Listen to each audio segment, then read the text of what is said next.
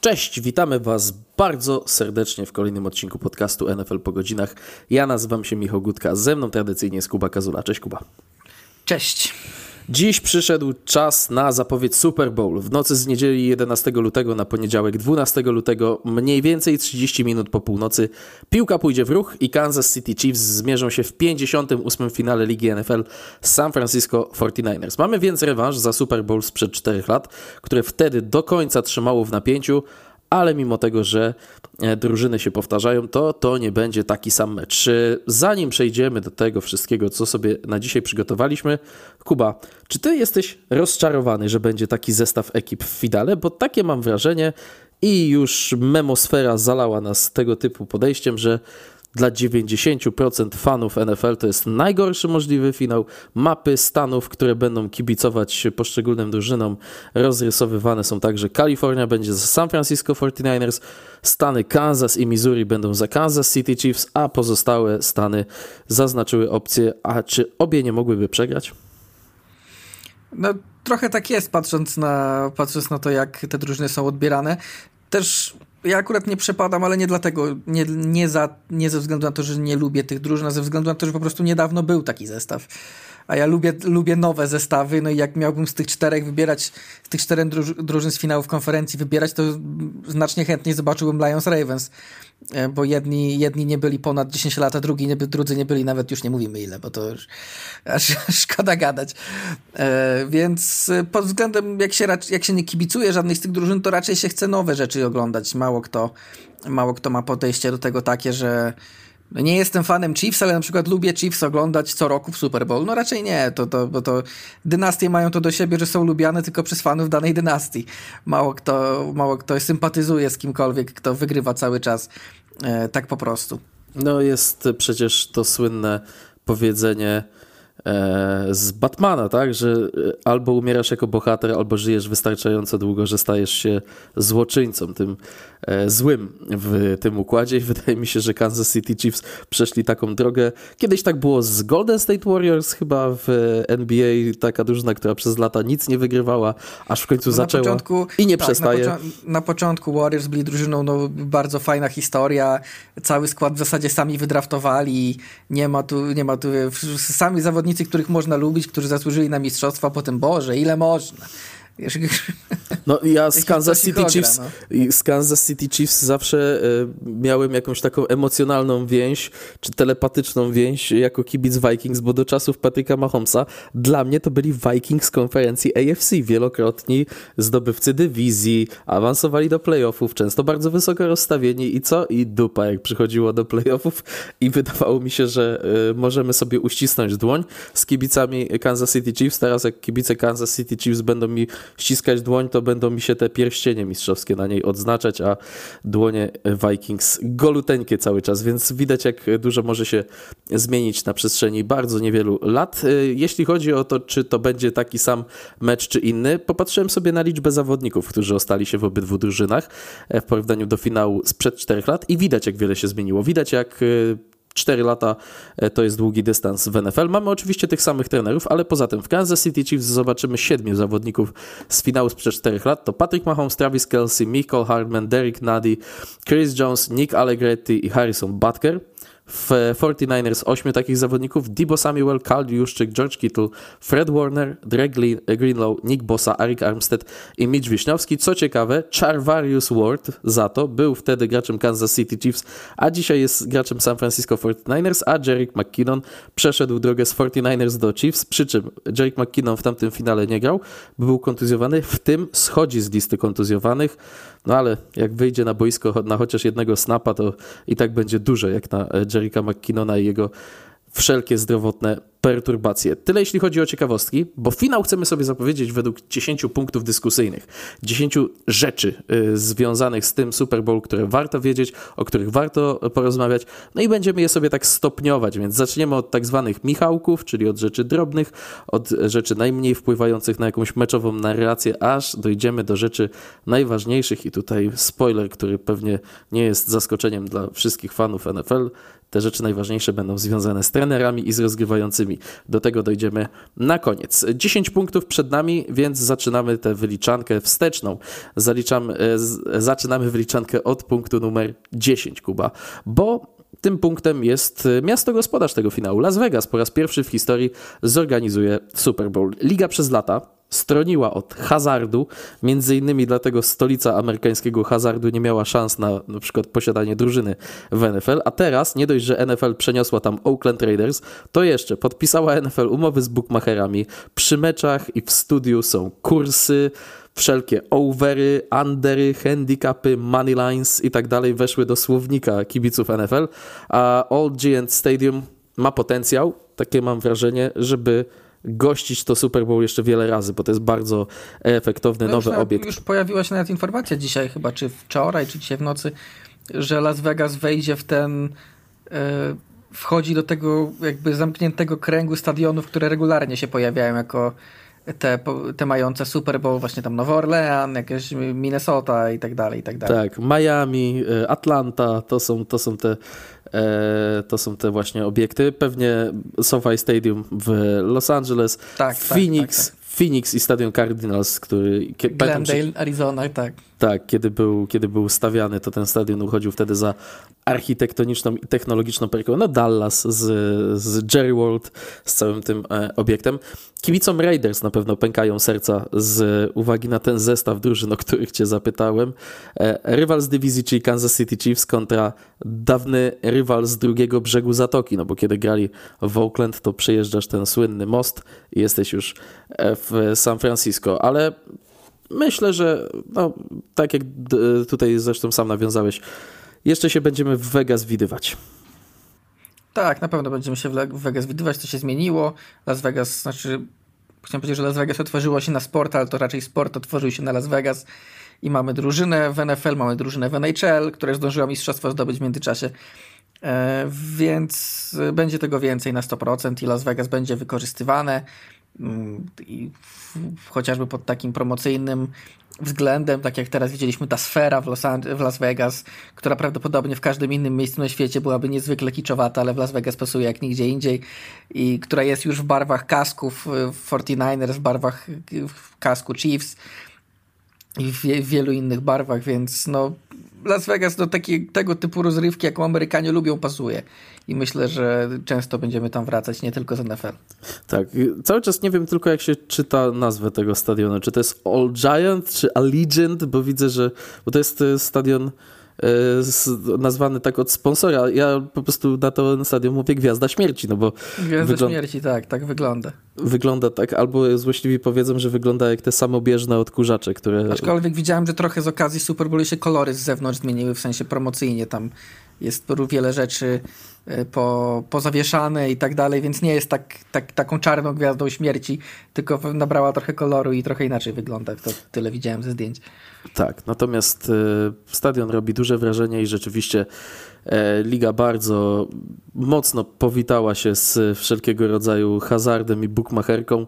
E, trochę to zaskakujące, bo miałem zawsze takie wrażenie, że NFL dość słusznie omija tego typu e, tematy, bo co innego gdzieś tam sobie o tym porozmawiać w podcastach, w jakichś programach, ale że normalnie w studiu meczowym masz kursy od FanDuel i Terry Bradshaw mówi w studiu na co by zagrał w tym meczu, na jaki handicap, na jaki over punktowy albo nie wiem, na liczbę saków E, bossy czy coś takiego. E, może inaczej, poszli z duchem czasu, ale to przestawienie wajchy to jest dosłownie z jednego krańca na drugi. Tak, tak. No jednocześnie zawodnicy zbierają zawieszenia za stawianie nie, nie na NFL, tylko na inne sporty. To taki paradoks. Ale no cóż, faktycznie tak jest i faktycznie przez to Vegas. No, Vegas było takim miastem niesportowym, teraz się nim stanie na pewno na długo. Tak jest. Idziemy do następnego punktu, bo ten był tylko takim punktem wprowadzającym. No to takim wprowadzeniem do rywalizacji obydwu drużyn niech będzie punkt dziewiąty. Nazwałem go sobie Dynastia Chiefs kontra 49ers walczą o szósty pierścień, ponieważ Kansas City Chiefs mogą zdobyć swoje czwarte Super Bowl i trzecie na przestrzeni e, pięciu lat i drugie z rzędu. To drugie z rzędu to jest tutaj języczek uwagi, ponieważ ostatni raz taką sytuację mieliśmy w wykonaniu New England Patriots w latach 2003-2004, natomiast San Francisco 49ers Swoje ostatnie Super Bowl zdobyli w sezonie 1995, od tego czasu jedno przegrali w sezonie 2012. Natomiast jeżeli wygrają e, San Francisco 49ers, to będą mieli sześć pierścieni. W historii NFL po sześć mają też tylko Patriots i Pittsburgh Steelers. Siedem ma Tom Brady jako osobna instytucja, no ale e, mówimy tutaj o gablotach drużynowych, a nie indywidualnych.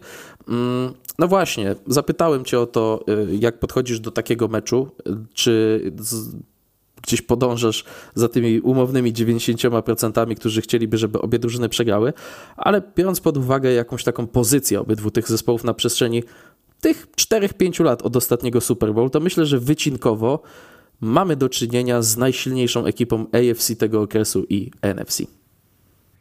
Tak, tak, myślę, że tak. Jedni i drudzy są tutaj regularnie. Co prawda, no 49ers brakuje ukoronowania tego okresu, po prostu zwycięstwem w Super Bowl. Brakuje im tego bardzo, bo no brakowało im długo.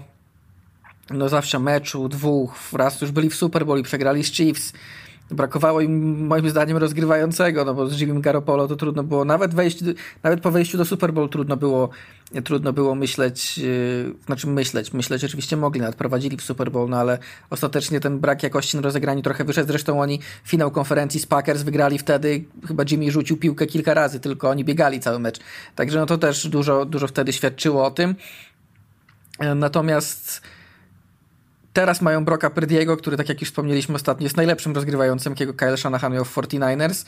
Nie powiem, że jakiego Kyle Shanahan miał w ogóle, no bo był Matt Ryan jeszcze, więc jeszcze na, na tym, na, na poziomie MVP Matta Ryana e, Brock Purdy nie zagrał, może w przyszłości, ale to jest wystarczający rozgrywający zdecydowanie, żeby z, tak, z takim składem dookoła wygrywać. E, i nawet, nawet pomagać mu momentami. Oczywiście wiemy, że w tych playoffach Purdy nie gra najlepiej i e, raczej, raczej pojedyncze serie w ważnych momentach mu pomagają, ale generalnie gra słabsze mecze.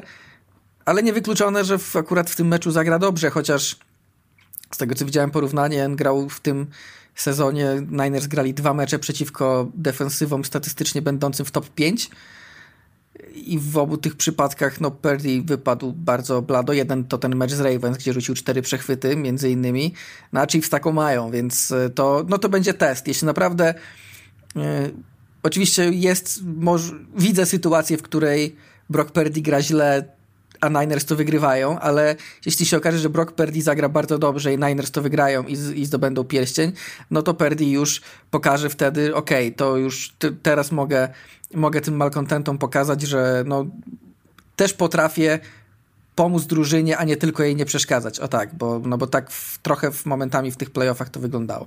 To jest do pewnego stopnia zaskakujące, że 49ers e, byli rekordowych 19 razy w finale konferencji NFC, że od kilku lat utrzymują tak wysoki poziom, a, a mimo tego czekają już od prawie 20 lat na zdobycie Super Bowl. Wiemy, że ta dynastia z Joe Montaną e, miała się rewelacyjnie w latach 80., później jeszcze jeden pierścień dołożył Steve Young, później przyszły trochę wieki ciemne, ale 49ers mm, utrzymują bardzo wysoki poziom, no i mogą się znaleźć w tym najbardziej elitarnym e, klubie drużyn e, z sześcioma pierścieniami, ale chcecie tutaj jeszcze zapytać o Chiefs, bo to może być trzecie Super Bowl na przestrzeni pięciu lat i drugie z rzędu. Czy takie osiągnięcie stawiałoby Chiefs w tym takim panteonie. No wymieniłem tutaj 49ers Joe Montany. W latach 90.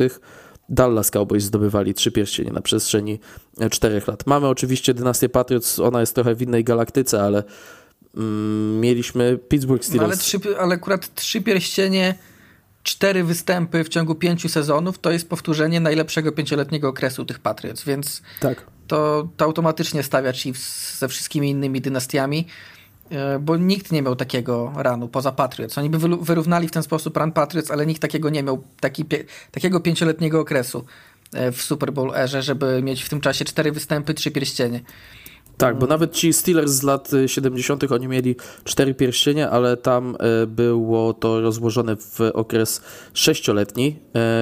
To było dwa razy z rzędu, dwa razy niezdobyte i znowu dwa razy z rzędu zdobyte. Mhm, tak, to, tak. tak się to rozkładało. Więc no, takiego pięcioletniego okresu nikt nie miał. Jak, te, jak, ma, jak mieli Patriots i jak teraz mogą mieć Chiefs. Dlatego no, pytanie o to, czy Chiefs jest, są dynastią, moim zdaniem jest no, już nawet nieaktualne. Są po prostu. Nawet jeśli przegrają to Super Bowl, to będą, bo bo od 6 lat co roku są w AFC Championship Game, cztery razy byli w Super Bowl w tym czasie, niezależnie od tego, czy będą w tym Super Bowl mieli bilans 2-2 czy 3-1 po tym meczu, to odpowiedź jest prosta na to pytanie. Tak, no tutaj rzeczywiście to A jest... tak, dodatkowo, tak jak mówiliśmy, oni po prostu w tych playoffach zaczynają grać jak dynastia, czyli jak ta, jak ta wyrachowana drużyna, która jest tu już kolejny raz. Widziałem, że ktoś się śmiał, żeby Patrick Mahomes powiedział w wywiadzie, że on ma, on ma taką swoją Super Bowlową rutynę, której się trzyma przed meczem i tak dalej. Ktoś napisał, gość gra w lidze 7 lat tak, i ma już swoją Super Bowlową rutynę. Po prostu normalna sprawa. No regularnie bywam w Super Bowl, już mam rutynę swoją, tak, już, już, już swoje zwyczaje Super Bowlowe, jak mam, mam normalnie i, i jedziemy.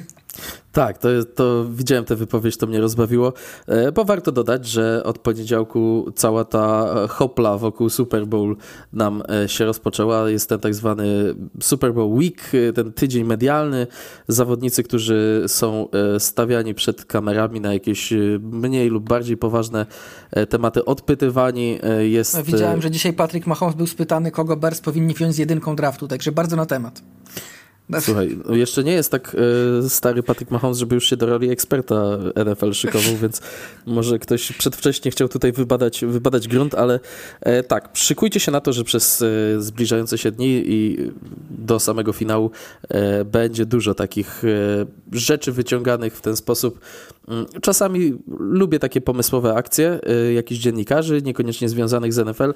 Myślę, że pod kątem samego finału i tych takich meczowych rozmówek na tym Media week wieje nudą. Lubię, jak tam się troszeczkę dzieje, jak ktoś wpadnie na coś pomysłowego, ale dziwi mnie, że ta szopka trwa, znaczy dziwi i nie dziwi, że ta szopka medialna trwa aż tak długo, bo od poniedziałku e, w tygodniu rozpoczynającym e, całe odliczanie do e, Super Bowl, więc mamy do czynienia z drużyną, która jest już dynastią, tak jak Kuba tutaj stwierdził, z drużyną, która historycznie należy do tych najlepszych w historii NFL, prawdziwe starcie na szczycie pod tym względem nas czeka. E, idziemy do kolejnego punktu. Punkt ósmy. Historia ludzka, która będzie bardzo często przypominana, była przypominana w zasadzie od e, rozpoczęcia playoffów, mam wrażenie, albo nawet jeszcze kiedy Christian McCaffrey do San Francisco 49ers przychodził. O co chodzi? Duet Shanahan i McCaffrey już kiedyś zdobył Super Bowl, ale nie ten, który obecnie obserwujemy w San Francisco. Ojciec Kyla Shanahana, Mike, czyli założyciel, e, człowiek, który zasadził to drzewko, jak już sobie wcześniej ustaliliśmy, chociaż tutaj gdybyśmy się mieli cofnąć do przeszłości, to przecież Mike Shanahan też jest odszczepieńcem od e, drzewka trenerskiego Billa Walsha, czyli legendarnego trenera San Francisco 49ers. Mike Shanahan pracował w 49ers w jego sztabie, później nieudanie prowadził samodzielnie Oakland Raiders, czy oni jeszcze byli wtedy w Los, w Los Angeles, teraz już tego nie pamiętam. Później wrócił jako ofensywny koordynator San Francisco 49ers i jako ofensywny koordynator San Francisco 49ers doprowadził tę drużynę do Super Bowl w sezonie 1995, e, kiedy właśnie Niners sięgali po nie ostatni raz, a potem znów dostał pracę samodzielną jako trener główny Denver Broncos i zdobył Super Bowl dwukrotnie z rzędu. W ostatnich dwóch latach kariery Johna Elwaya w latach 1998 i 1999 John Elway,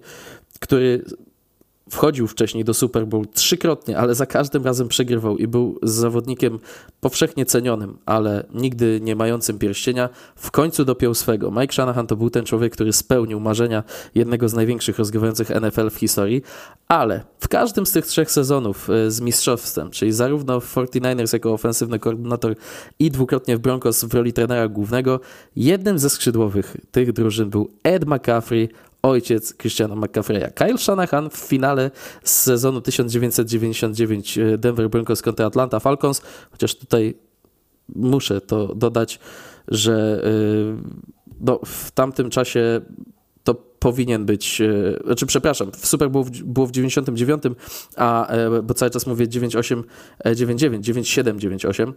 W tamtym sezonie 98 to Vikings powinni być e, w Super Bowl, no ale ci co wiedzą, to wiedzą, co się stało w finale konferencji przeciwko Falcons, ale w tamtym meczu przeciwko Atlanta Falcons Kyle Shanahan u boku swojego ojca stał przy linii bocznej, podawał wodę, podawał ręczniki, był takim chłopcem od wszystkiego, jeszcze wtedy e, zaledwie dwudziestoletnim człowiekiem. I też są piękne obrazki z tamtego finału, kiedy mały Christian McCaffrey bawi się w konfetti, które obsypało murawę po ostatnim gwizdku w za dużej koszulce swojego ojca, jak cherubinek z takimi kręconymi blond włoskami biega sobie mały Christian McCaffrey.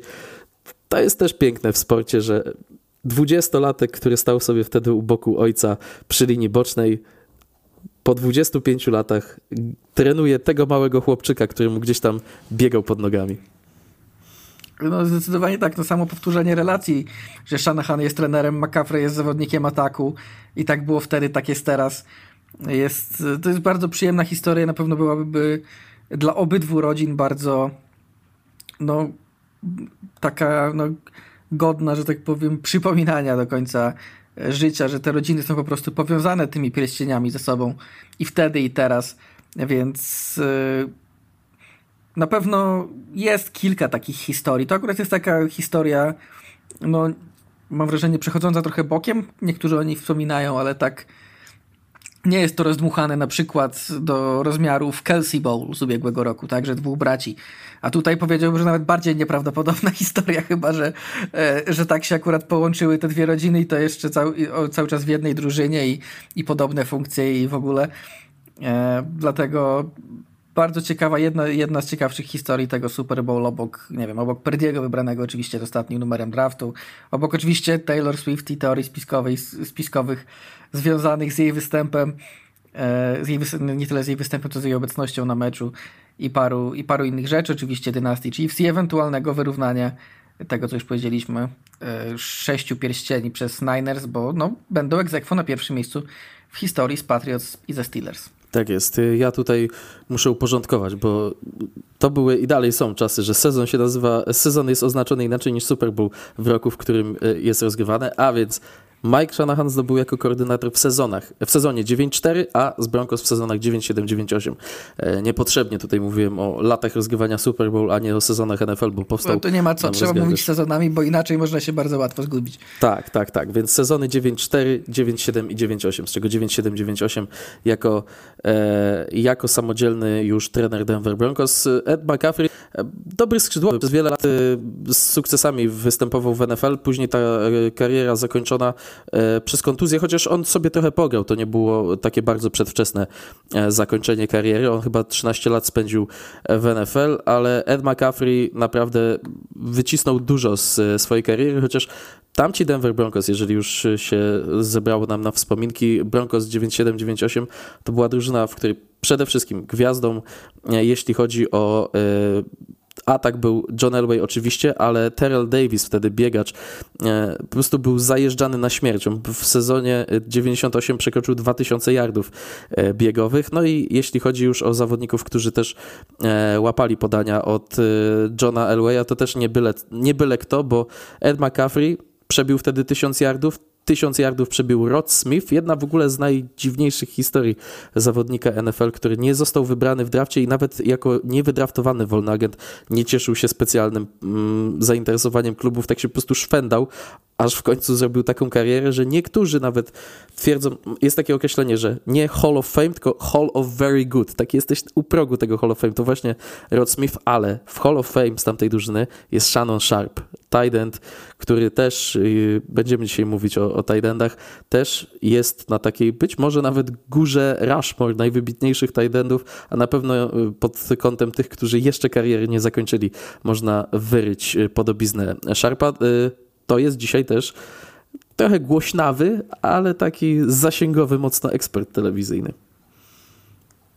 No tak, to, to Shannon Sharp, to już co prawda jest to nieaktualne, ale do niedawno jeszcze ze Skipem Baylisem siedział przy jednym stole i to doskonale. Znany jest na pewno wielu ludziom y, nieinteresującym się futbolem, znany jest z memów na pewno i z gifów, bo to jest to używane regularnie w dyskusjach na, na Twitterze i innych portalach społecznościowych. Tak, jest bardzo... Mogą sobie nawet nie zdawać z tego jest, sprawy.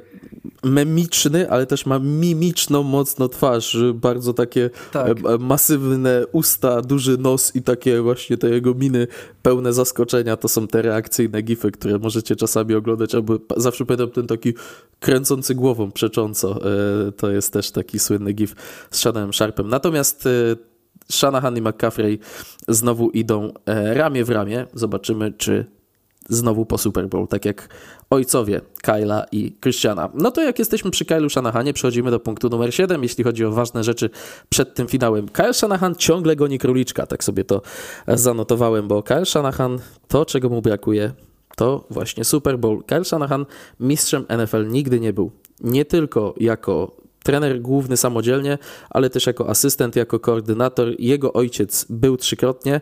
On sam uczestniczył w jednym z tych finałów jako widz y, przy linii bocznej.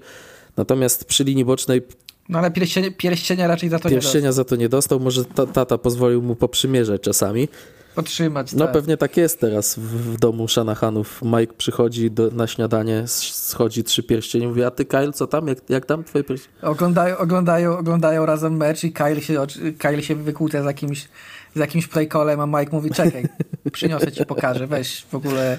Będziesz mi tu jeszcze tłumaczył, na, tłumaczył na czym futbol polega. A jak, jak tam, synek, te twoje pierścienie? No właśnie tak, że bez tak. zmian. A, a, jak ci, jak, ci, a jak ci ten play call wyszedł w Super Bowl, no? no? No, no właśnie, no właśnie, to my o tym chętnie opowiemy, bo Kyle Shanahan tego króliczka goni, goni i dogonić na razie nie potrafi. Ma bilans 8-3 w meczach poprowadzonych samodzielnie w playoffach i to jest najlepszy bilans trenera, który Super Bowl nie zdobył przy tak dużej liczbie rozegranych spotkań oczywiście. To jest 72,7% zwycięstw w playoffach. Przegrał już Super Bowl 54 przeciwko Kansas City Chiefs jako trener San Francisco 49ers. Prowadził w tym meczu, ale przedtem w Super Bowl 51 odpowiadał za atak Falcons jako ofensywny koordynator czyli tej drużyny, która prowadziła 28 do 3 z Patriots, a mimo tego przegrała. I wtedy przede wszystkim mam wrażenie, że gromy spadły na Kyla Shanahana, bo jak sobie przypomnimy tą końcówkę meczu z Patriots, to widać było dużą nadgorliwość. Falcons nie wykazali się grą cierpliwą, grą na zbijanie zegara, tylko to wyglądało tak, jakby Kyle Shanahan, mający wtedy pod wodzą najlepszy atak podaniowy w lidze z MVP Mattem Ryanem, stwierdził, że prowadzimy wysoko, to nic, musimy rozbić tych Patriots, musimy ich tutaj e, zarzucić kolejnymi podaniami, no i to powodowało, że ten czas nie upływał na korzyść Falcons, tylko zegar regularnie był zatrzymywany, a Tom Brady e, wycisnął z tych swoich posiadań sprezentowanych trochę przez Falcons maksimum. Z Chiefs 4 lata temu też było blisko tego, żeby ten mecz zamknąć, ale tam już chyba nie wina Kyla Shanahana e, na tym zaważyła, tylko po prostu niecelne podanie od Jimmy'ego Garoppolo. Przy trzeciej próbie, bo gdyby tę próbę przeszli San Francisco 49ers, to raczej Chiefs nie mieliby już czasu na to, żeby zdobyć zwycięskie punkty. No tak, tak. No jest, pod tym względem można powiedzieć, że Kyle Shanahan dwa razy wypuścił z rąk e, Super Bowl, bo no raz jako koordynator wiadomo, to był, jego, to był jego play calling, który doprowadził do tego, że Patriot jest, jeszcze dostali szansę na, na powrót. Do tej pory wszyscy fani Falcons na, na wspomnienie o tym głowa ich, głowa ich zaczyna boleć, bo no, doskonale pamiętamy, gdzie był, gdzie był atak Falcons. Wydawało się wręcz, że po tym znakomitym chwycie Julio Jonesa e, w, w trzeciej, w czwartej kwarcie, przepraszam, wydawało się, że ci Patriots zaczynają się rozkręcać, rozkręcać, rozkręcać i nagle ten chwyt Julio Jonesa powinien skończyć mecz. Fantastyczny rzut Mata Ryana, fantastyczny chwyt Julio Jonesa, zapomniany przez to, że Falcons przegrali. Gdyby wygrali, to byłoby moim zdaniem uznawane za top 3-5 akcję prowadzącą do zwycięstwa w Super Bowl w historii, bo Julio odstawiał w tym meczu rzeczy nierealne. Fani Patriots w tamtym momencie pomyśleli, o no już, o już, no dobra, znowu, znowu, znowu to samo, był Tyree Catch, był Manning to Manningham i nagle teraz Julio Jones robi absolutnie e, taką akcję znikąd, która powinna zakończyć mecz, bo on tę piłkę złapał gdzieś na 30 którymś yardzie. No i, w, I wszyscy do tej pory powtarzają, że no przecież wystarczyło tę piłkę pobiec te kilka razy, zbić czas, kopnąć za trzy punkty. Byłoby, jedyna, byłoby 11 punktów przewagi i Patriots nie mieliby czasu na żaden powrót. No ale zaczęli grać akcje podaniowe. Raz, ma, raz Matt Ryan został ssakowany, raz poszła flaga za holding. I tak to się zakręciło, że znikąd Falcons znaleźli się na połowie boiska i musieli piłkę oddawać w czwartej próbie. No i wiemy, jak to się skończyło dalej. Świetny 91-yardowy yard bodajże ten, ten na remis. E, Patriots, między innymi ze słynnym chwytem Edelmana, który jest znacznie bardziej pamiętany niż ten Jonesa. Gdyby wynik się odwrócił, to byłoby na odwrót na 100%. E, I potem dogrywka, to też już, też już doskonale wszyscy wiemy. No, I później w, w meczu z Chiefs było podobnie. Też Shanahanowi wypominano, że, no, że źle poprowadził ten, te, to prowadzenie, które miał. I zresztą to jest, no, to jest w przypadku Kyla Shanahana takie... Mm, takie wypominane i nie tylko mówię o Super Bowl, ale ogólnie o tym, że on na przykład nie potrafi gonić wyniku, tak? Widzieliśmy w meczu z Lions, że dogonił, trochę szczęście mu pomogło i dogonił, no ale tam statystyka była chyba yy, w pewnym momencie, on to przełamał w tym sezonie, ale nie wiem, czy w pewnym momencie nie miał statystyki 0,50. E, wiesz co, patrzyłem, kiedy, patrzyłem na to, kiedy... Kiedy wchodząc w czwartą kwartę prze, przegrywał jakąś tam, jakimś tam 10 e, Pamiętam, przy 10 punktach mogło być tak jak mówisz, pamiętam, że e, jak rozmawialiśmy o meczu z Packers, aż sobie to znajdę. E, tam była taka statystyka, że oni nie potrafili, nie potrafili odwracać właśnie. 49ers Shanahana przed meczem z Packers w, tej, e, w tych playoffach mieli bilans 0,31, kiedy wchodząc w czwartą kwartę przegrywali minimum pięcioma punktami, czyli no nawet jedno przyłożenie bez e, podwyższeń teoretycznie załatwiało sprawę comebacku, a nie potrafili tego robić 49ers Shanahana. Ty być może odwołujesz się do statystyki w ogóle traktującej całą jego, e, całą jego pracę. Tak, tak, nie, nie całą karierę. Całą tak, karierę, natomiast samodzielnie 49ers e, dopiero teraz w tych playoffach e, pokazał, że potrafi odrabiać straty, ale mówię o tym gonieniu króliczka nie bez e, przyczyny, nie tylko dlatego, że tak wygląda jego bilans, ale czy to nie jest najbliżej, jak tego króliczka był Kyle Shanahan? Czy to nie jest po prostu najlepsza drużyna, jaką kiedykolwiek prowadził ci tegoroczni 49ers? Znaczy, jako, na pewno jako head coach nie wiem jak z tymi Falcons, w których był ofensywnym koordynatorem, bo Falcons naprawdę wyglądali świetnie. Oni w tamtych playoffach szli jak burza po kolei e, w każdym spotkaniu, dopiero na Super Bowl. No w zasadzie popsuli się dopiero w końcówce trzeciej kwarty Super Bowl, bo nawet nie w samym Super Bowl, tylko dopiero wtedy, tak? Najgorszy możliwy moment, bo jeszcze Patriots zdążyli wrócić, no ale możliwe, że tamtych Falcons może i szczególnie tamten atak Falcons może bym nawet postawił trochę ponad to, bo mieli fantastyczny sezon, szczególnie playoffy, ale no jeśli chodzi o tak całościowo tę drużynę, no to myślę, że ci 49ers są zdecydowanie najlepszą, w jakiej trenował Kyle Shanahan. Mm, tak jak mówię, może Brock Purdy nie jest na poziomie MVP Mata Ryana, ale wszystko dookoła jest na trochę wyższym, co automatycznie sprawia, że, że, że tak to wygląda. Obrona Niners jest lepsza niż tamtych Falcons chociażby, no i wiem, że widzieliśmy, a przynajmniej poszła taka informacja, że bardzo nie podobało się, na, bardzo nie spodobało się w Niners samym zawodnikom sztabowi, jak ta obrona oddała Lions takie łatwe punkty na, i takie łatwe prowadzenie na start, na start meczu w finale konferencji, że to musi być lepsze. To musi, to, to musi wyglądać lepiej. Śmiem twierdzić, że obrona 49ers w wyniku 28-3 by nie, nie oddała już. Jest są na tyle mocno zbudowani, dlatego no, to jest najlepsza drużyna Kyla Shanahana. Pytanie, co, jak sobie poradzi z tym, co jest po drugiej stronie, bo takich Chiefs też jeszcze nie było z taką, z tak świetną obroną, może nawet lepszą niż Niners, przynajmniej statystycznie. I z Patrykiem Mahomesem, który może się męczył cały sezon, cały sezon regularny, ale razem z Andy Reidem, Travisem Kelsey i całą ekipą w playoffach zaczynają rozkręcać tę lokomotywę i może być tak, że będą mieli z tym Niners problemy. Patrzę sobie na wskaźniki wszelakie ci 49ers tegorocznie mają efektywność ofensywną, tą zbiorczą. EPA per play wyższą niż Falcons z sezonu 2016 e, i e, jeśli chodzi o obronę, 49ers tutaj w większości metryk w, według efektywności, według skuteczności są tak top 6, top 7 w tym sezonie NFL. Tamci Falcons mieli 24 defensywę na tle całej ligi, więc myślę, że tutaj jak najbardziej Kyle Shanahan pracuje z najlepszym materiałem ludzkim jak do tej pory w swojej karierze. No to właśnie o tym materiale ludzkim pięknie nam się dzisiaj te wątki łączą. Szósta pozycja, szósta rzecz rzecz, o której warto powiedzieć przed tym Super Bowl, to opcje ofensywne San Francisco 49ers, bo cała liga przez cały sezon głowi się nad tym, jak zatrzymać zestaw Christian McCaffrey, Debo Samuel, Brandon Ayuk i George Kittle, czyli biegacz, dwaj skrzydłowi i tight end. Popatrzyłem sobie jak zwykle w te wszystkie metryki. No i trzymaj się siedzenia, Kuba. Pierwsze miejsce, jeśli chodzi o efektywność w przeliczeniu na każde zagranie, czyli to EPA per play, ofensywy 49ers w tym sezonie. Pierwsze miejsce według skuteczności, czyli ten success rate, który tutaj kilkukrotnie tłumaczyłem, jako, e, no, jako sukces na przykład uznajemy, że masz pierwszą próbę, 10 yardów do przejścia, bieg na 7 yardów, podanie na 7 yardów, to jest ta zagrywka skuteczna, czyli właśnie taka, która zyskuje ci dużo yardów i to jest taka metryka mierząca to, w jaki sposób e, radzisz sobie z poszczególnymi boiskowymi sytuacjami. Ich przewaga nad drugimi Bills w tej klasyfikacji, tego success rate, jest taka jak drugich Bills nad dziewiątymi Rams. To jest pierwszy atak według efektywności podaniowej tego sezonu, pierwszy atak według skuteczności biegania w tym sezonie i tu znów przewaga nad drugimi Ravens tym razem w klasyfikacji biegowej jest taka jak drugich Ravens nad ósmymi Rams. To jest absolutna przepaść, a jeżeli pod lupę weźmiemy tylko te tak zwane wczesne próby, czyli próby pierwsze i drugie, to ta przepaść jest jeszcze większa. Kyle Shanahan gotuje w tym sezonie.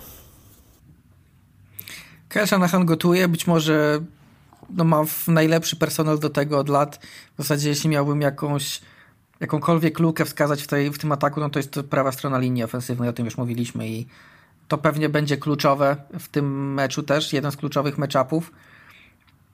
Ale poza tym, no trudno mieć, mając tyle talentu dookoła. Jest Brock Purdy, który jest najlepszym rozgrywającym w 49ers, odkąd jest tam Kyle Shanahan, a dookoła siebie ma Debo Samuela, Brandona, Juka George'a, Kitla. Tam jest naprawdę Christiana McAfreya oczywiście przede wszystkim, który wszędzie jest na tym boisku. No, nikt, żadna drużyna w lidze nie ma takiego talentu chyba ofensywnego na każdej pozycji, bo to są skrzydłowi, tight biegacz, wszystko. E, takie połączenie. Więc trudno naprawdę trudno się dziwić, że Kyle Shanahan z tym, z tym po prostu gotuje i że Brock Purdy oczywiście swoje dokłada, ale też jakby nie patrzeć, bardzo często ma sytuację ułatwioną, bo wystarczy, że się akcja rozpocznie i już dwóch gości otwartych czeka na piłkę, bo, bo na przykład raz, że zagrywka była świetnie dobrana przez Shanahana, a dwa, że Samuel Ayuk czy Kittle są na tyle dobrzy, że sami się, sami się uwalniają z podkrycia. I, i jestem ciekaw bardzo tego zestawienia przeciwko, przeciwko obronie przeciwko obronie Chiefs i wydaje mi się, że faktycznie może tu bardzo dużo zależeć od Perdiego. No to możemy od razu te wątki powiązać. możemy te wątki powiązać, bo to jest mój piąty punkt, czyli obrona Chiefs, która ciągnie ich do sukcesów.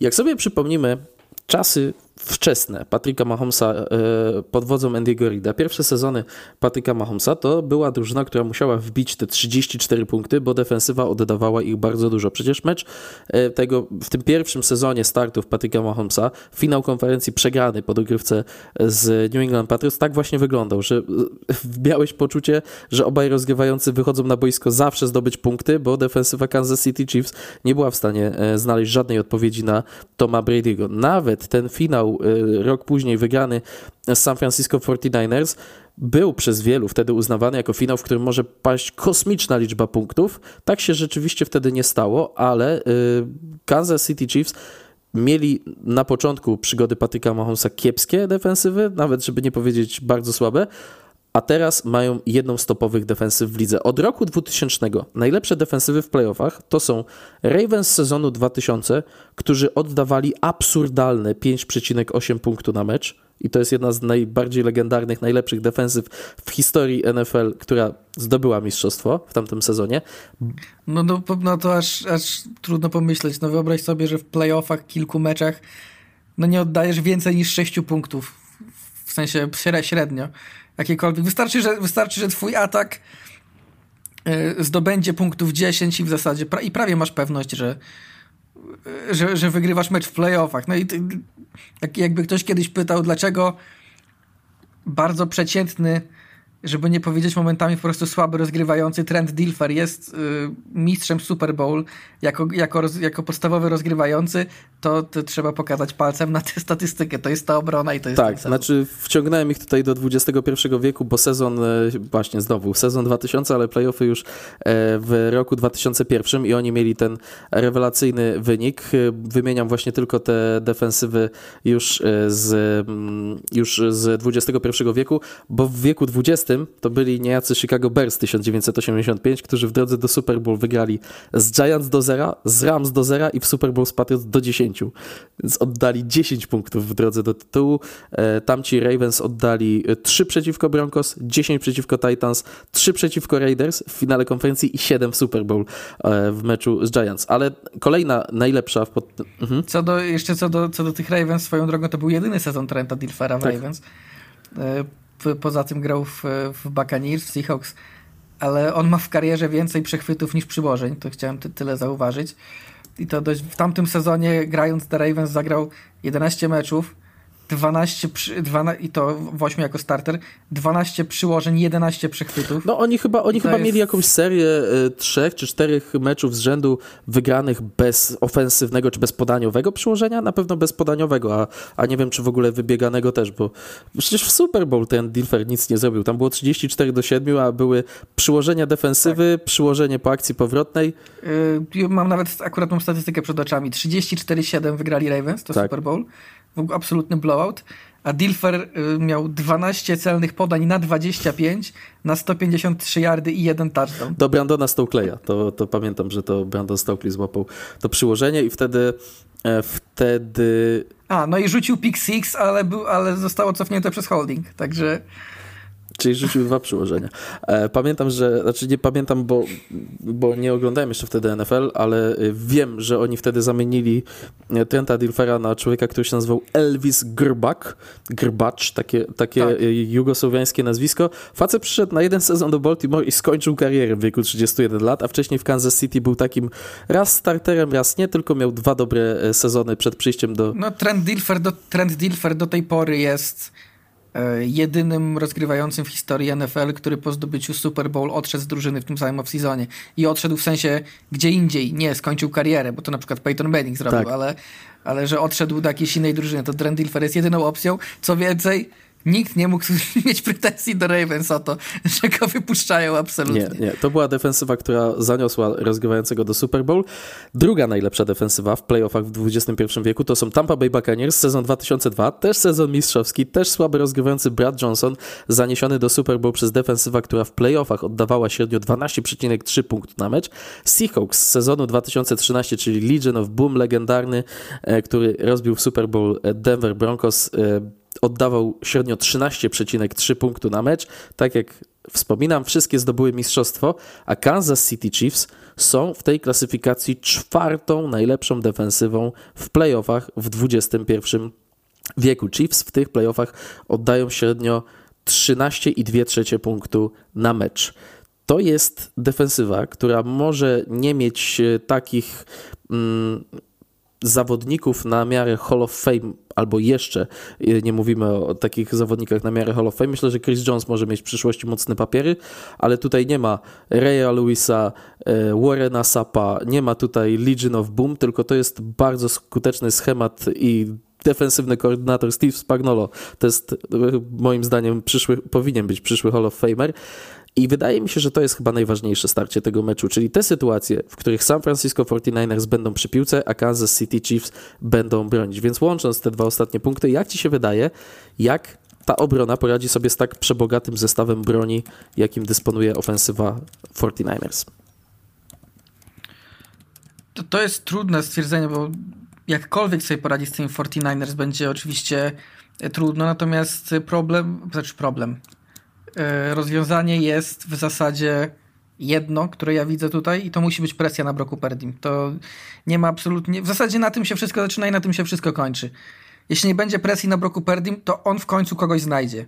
Bo ktoś w końcu z tej grupy McCaffrey, Samuel, Ayuk, Kittle, ktoś w końcu będzie otwarty. Nie utrzymasz ich przez 4-5 sekund przy kryciu, więc albo dochodzisz z presją do Perdiego na, e, na 2-3 sekundy i sprawiasz, że on rzuca niecelnie, albo go sakujesz, albo cokolwiek innego, albo po prostu on, on, on, on, on opcję znajdzie, może nie będę się jąkał, on opcję znajdzie. E, I to jest też fakt, dla którego Perdi jest no, idealnym człowiekiem do Kyla Shanahana, bo on może sam nie jest jakoś najbardziej utalentowany i elitarny w, w, tej lidze, ale jeśli on tę opcję dostanie, to on ją znajdzie momentalnie i do niej rzuci. I to jest czas, to czasem przy takiej drużynie jak Niners jest absolutnie wystarczające. Tak, no presję na pewno przygotuje Steve Spagnolo. Nie byłby sobą. Musiałby się obudzić jakiś e, podmieniony, żeby, żeby presji nie nakładał i e, będzie tutaj kilka naprawdę ciekawych pojedynków. E. No, blicowanie, blicowanie to ja nie wiem, to aż jestem ciekaw na jakim procent, jaki procent wyjdzie nam po meczu, ile, przez ile, w ilu procentach zagrywek Spak zblicował Perdiego. Myślę, że to będzie gruba liczba. Około, może nawet w okolicach, nie wiem, 50% albo coś w tym stylu. Tak, no myślę, że też ważne zadanie będą mieli paradoksalnie nawet nie ci zawodnicy e, linii, ani nawet nie ci, którzy muszą odpowiadać za krycie e, skrzydłowych, jak chociażby Trent McDuffie czy Aljarius Smith, który prezentuje się rewelacyjnie i rozwija się świetnie, ale myślę, że dużo będzie zależeć od linebackerów e, Kansas City Chiefs. Ta linia środkowa, Willie Gay, Nick Bolton, Drew Tranquil, Nick Bolton zaliczył fantastyczny Super Bowl w zeszłym roku.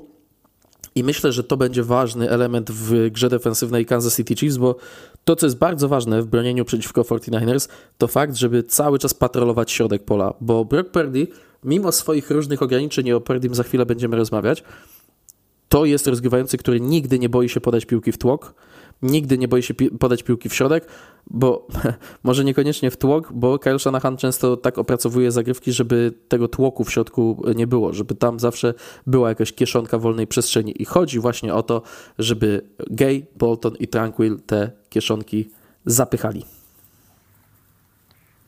No zdecydowanie tak i Tranquil to jest jeden z niedocenianych podpisów w tym off-seasonie Chiefs. Były linebacker Ale czyli znali go z dywizji. Znowu wyjdzie ze mnie boomer. Boczny linebacker z numerem 23. Co my robimy? No ale tak, ta trójka Bolton, Gay, Tranquil tutaj zdecydowanie e, jest, będzie istotna, bo to nie jest tylko oczywiście, to jedna rzecz to jest biegi, ale to są też podania 49ers.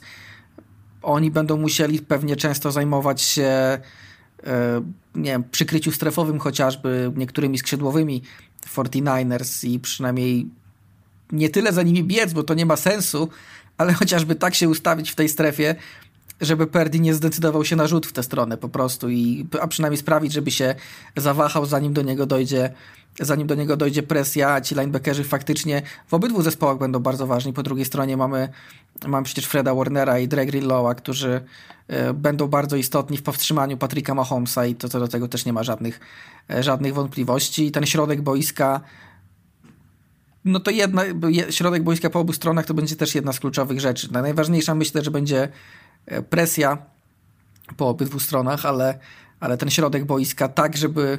No środek boiska jest powiązany z presją trochę, bo jeśli, jeśli jest presja, no to środek boiska musi być zamknięty, bo inaczej rozgrywający, szczególnie Mahomes i Perdi również, ten, te, te, wolne przestrzenie mimo presji są w stanie wykorzystywać. No będę przeciekawy tego, jak to się będzie wszystko rozkładało, bo mamy e, rewelacyjny atak, być może nawet lepszy od tego e, falconsowego, jeśli patrzymy przez pryzmat kariery Kyla Shanahana z najlepszą obroną e, Kansas City Chiefs za kadencji Andiego Rida. Steve Spagnolo już kilka niezłych planów ofensywnych w Super Bowl przygotowywał, bo to jest, przypominamy, ten koordynator, który pracował w New York Giants w sezonie 2007 i tam bez bestia po drugiej stronie była jeszcze straszniejsza w postaci ofensywy New England Patriots. No naprawdę, wydaje mi się, że to będą te najważniejsze wydarzenia meczu, kiedy Purdy będzie przy piłce. E, ale zanim do Purdy'ego sobie przejdziemy, przejdźmy do czwartego punktu, bo oczywiście też ofensywa Kansas City Chiefs e, jest tutaj języczkiem uwagi. Nie jest to e, taka mm, gigantyczna, taki gigantyczny postrach jak pewnie jeszcze kilka sezonów temu i w tym sezonie mieliśmy do nich wiele zastrzeżeń. W tym sezonie oni zagrali więcej meczów, w których nie osiągnęli 20 punktów niż we wcześniejszych sezonach e, w karierze Patryka Mahomesa razem wziętych, ale jest jeden człowiek, który też potrafi, tak jak cała drużyna, wrzucić ten tryb playoffowy i nazywa się Travis Kelsey. Travis Kelsey i wszystko, co z nim związane, to jest czwarty punkt e, tego, mm, te, tej zapowiedzi, bo Travis Kelsey, jeśli chodzi o o czyste występy, o czysty sport. Goni już w playoffach tylko rekordy Jerry'ego Rice'a. Przebił go w liczbie złapanych podań e, w playoffach. Brakuje mu 435 yardów oraz trzech przyłożeń, by mieć je wszystkie, by pobić Rice'a na każdym polu. Oglądałem jego wypowiedzi podczas dnia medialnego, poniedziałkowego i on powiedział, że nie myśli zupełnie o zakończeniu kariery, bo wie, jak bardzo brakowało mu będzie tego, co robił przez całe życie. Po prostu futbol amerykański dla Travisa Kelsiego e, trochę będąc złośliwym, widać, że uratował mu w pewien sposób życie, bo czytamy dużo opowieści o Travisie Kelsim z czasów koleżowych.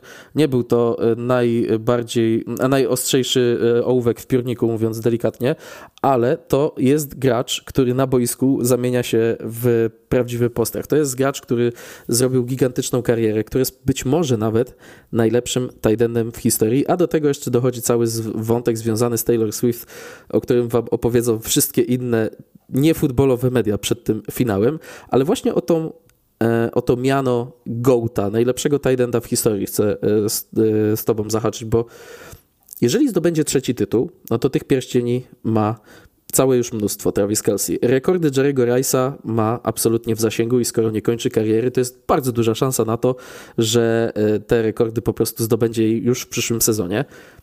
Rob Gronkowski ma cztery pierścienie, ale Kelsey zabrał mu rekordy. Kelsey ma najwięcej sezonów z ponad tysiącem yardów z rzędu, jeśli chodzi o pozycję Tidenda. Jeśli chodzi o występy czy nominacje do pierwszej drużyny All-Pro, do pierwszej jedenastki sezonu w ofensywie, tak sobie to po piłkarsku nazwijmy, jest 4 do 4 pomiędzy Kelsey a Gronkowskim. W wyborach do drugiej jedenastki jest 3 do 0 dla Kelsey'ego. W, w wyborach do meczu gwiazd jest 9 do 5 dla Kelsey'ego. Ta debata jest bardzo wyrównana. Pewnie Gronkowski miałby e, jeszcze więcej argumentów, gdyby nie problemy zdrowotne zdrowotne, ale wydaje mi się, że możemy mówić po kolejnym, jeżeli to się ziści, kolejnym mistrzostwie dla Travisa Kelsey'ego, że to już jest najlepszy tight end w historii NFL. To znaczy, jeśli chodzi o statystyki, na pewno, tylko że ja zawsze z tym, mam z tym problem, z tą dyskusją, że no jednak bycie tight endem to nie tylko łapanie piłki, a, a w kwestii a w kwestii blokowania Gronk o tych kilka klas wyżej ponad Kelsim był. Kelsey poprawił się w trakcie kariery i też potrafi być w tej kwestii bardzo użyteczny. Natomiast no, Gronk w prime potrafił w meczu playoffowym grać jeden na jeden z Terelem Saksem, który był, który był wtedy w swoim prime i Saks presji nie zdobywał na przykład. To jest o ile łapiącym, o ile łapiącym Titandem Kelsey jest już pewnie lepszym, tak wydaje mi się, że to jest takie połączenie że Kelsey, jeśli chodzi o bycie łapiącym Titanem, to jest takie 10 na 10. Gronk, powie, Gronk powiedzmy 9 na 10, bo też był fantastyczny. Natomiast jeśli chodzi o bloki w, porównaniu Titanów, no to Gronk to jest takie potężne 10 na 10. Jeden być może nawet z najlepiej blokujących Titanów w historii, jednocześnie przy tym, co robił e, z piłką w rękach, a Kelsey no trochę niżej.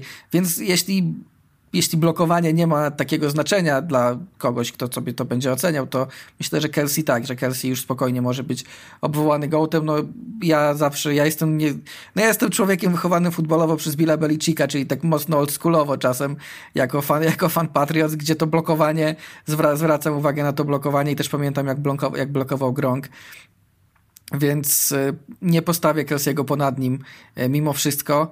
I jeszcze, zresztą tu bardzo ładny jest, jeśli macie The Athletic, to polecam. Fantastyczny tekst Dana Pompeja e, w tym tygodniu o Kelsim i o Kitlu, jako o dwóch Titandach, gdzie oni właśnie mieszczą się w tej historii e, pozycji już e, w tej chwili obydwaj. I to jest taki tekst, który jest jednocześnie taką krótką historią przejścia przez pozycję. Jak właśnie wyodrębniło się z tego dwóch Titandów, czyli, czyli ludzi, którzy byli fenomenalni jako blokerzy i potrafili jeszcze bardzo dużo dać od siebie łapiąc piłkę i tacy, którzy po prostu wyewoluowali jak, jako jako ci no, tacy super receiverzy, więksi po prostu, silniejsi i tak dalej. Jest bardzo ładne, y, że tak powiem, powiązanie, że e, Mike Ditka, Maki, Kasper czy Rob Gronkowski, czyli ci Titandzi doprowadzili nas trochę do Kitla w tym meczu, bo to Kittel jest takim tym blokującym Titandem w stylu w stylu Gronka, który, może, który momentami może nawet lepiej blokuje niż łapie, e, może słabiej blokuje, blokuje może słabiej łapie od Kelsiego nie jest tak efektowny w grze, w grze podaniowej, ale jak widzisz jak e, w grze biegowej wali kolejnego pancake'a na którymś z obrońców i kładzie go na glebę blokiem. I jeszcze, się, jeszcze widzisz, jak się z tak, tego cieszy. jeszcze się śmieje, jeszcze... Yy... Tak, jeszcze się śmieje, cieszy się z tego bardziej niż jakby złapał przyłożenie. To, no to widzisz takiego kitla i, por, i widzisz porównanie do właśnie Gronkowskiego czy Ditki. Z kolei inni Titandzi jak Ozzy Newsom, jak Shannon Sharp, jak Tony Gonzalez, Antonio Gates doprowadzili do Kelsey'ego, bo to oni byli tymi którzy byli takimi bardziej atletami, bardziej łapiącymi e, niż blokującymi, chociaż oczywiście każdy z nich też blokować potrafił, nie, żeby nie było, że nie, ale chodzi o sam, o sam styl grania. E, świetne porównanie polecam i oczywiście w tym w kwestiach historycznych Kelsey jest absolutnym topem. Dla niektórych może być gołtem, dla niektórych nie, e, ale to spokojnie jest już ta dyskusja. Natomiast te, z tego tekstu wynika, wynikło mi trochę, że mam wrażenie, że przez to, że Kittle jest porównywany do Kelsey'ego, to stał się trochę niedoceniany.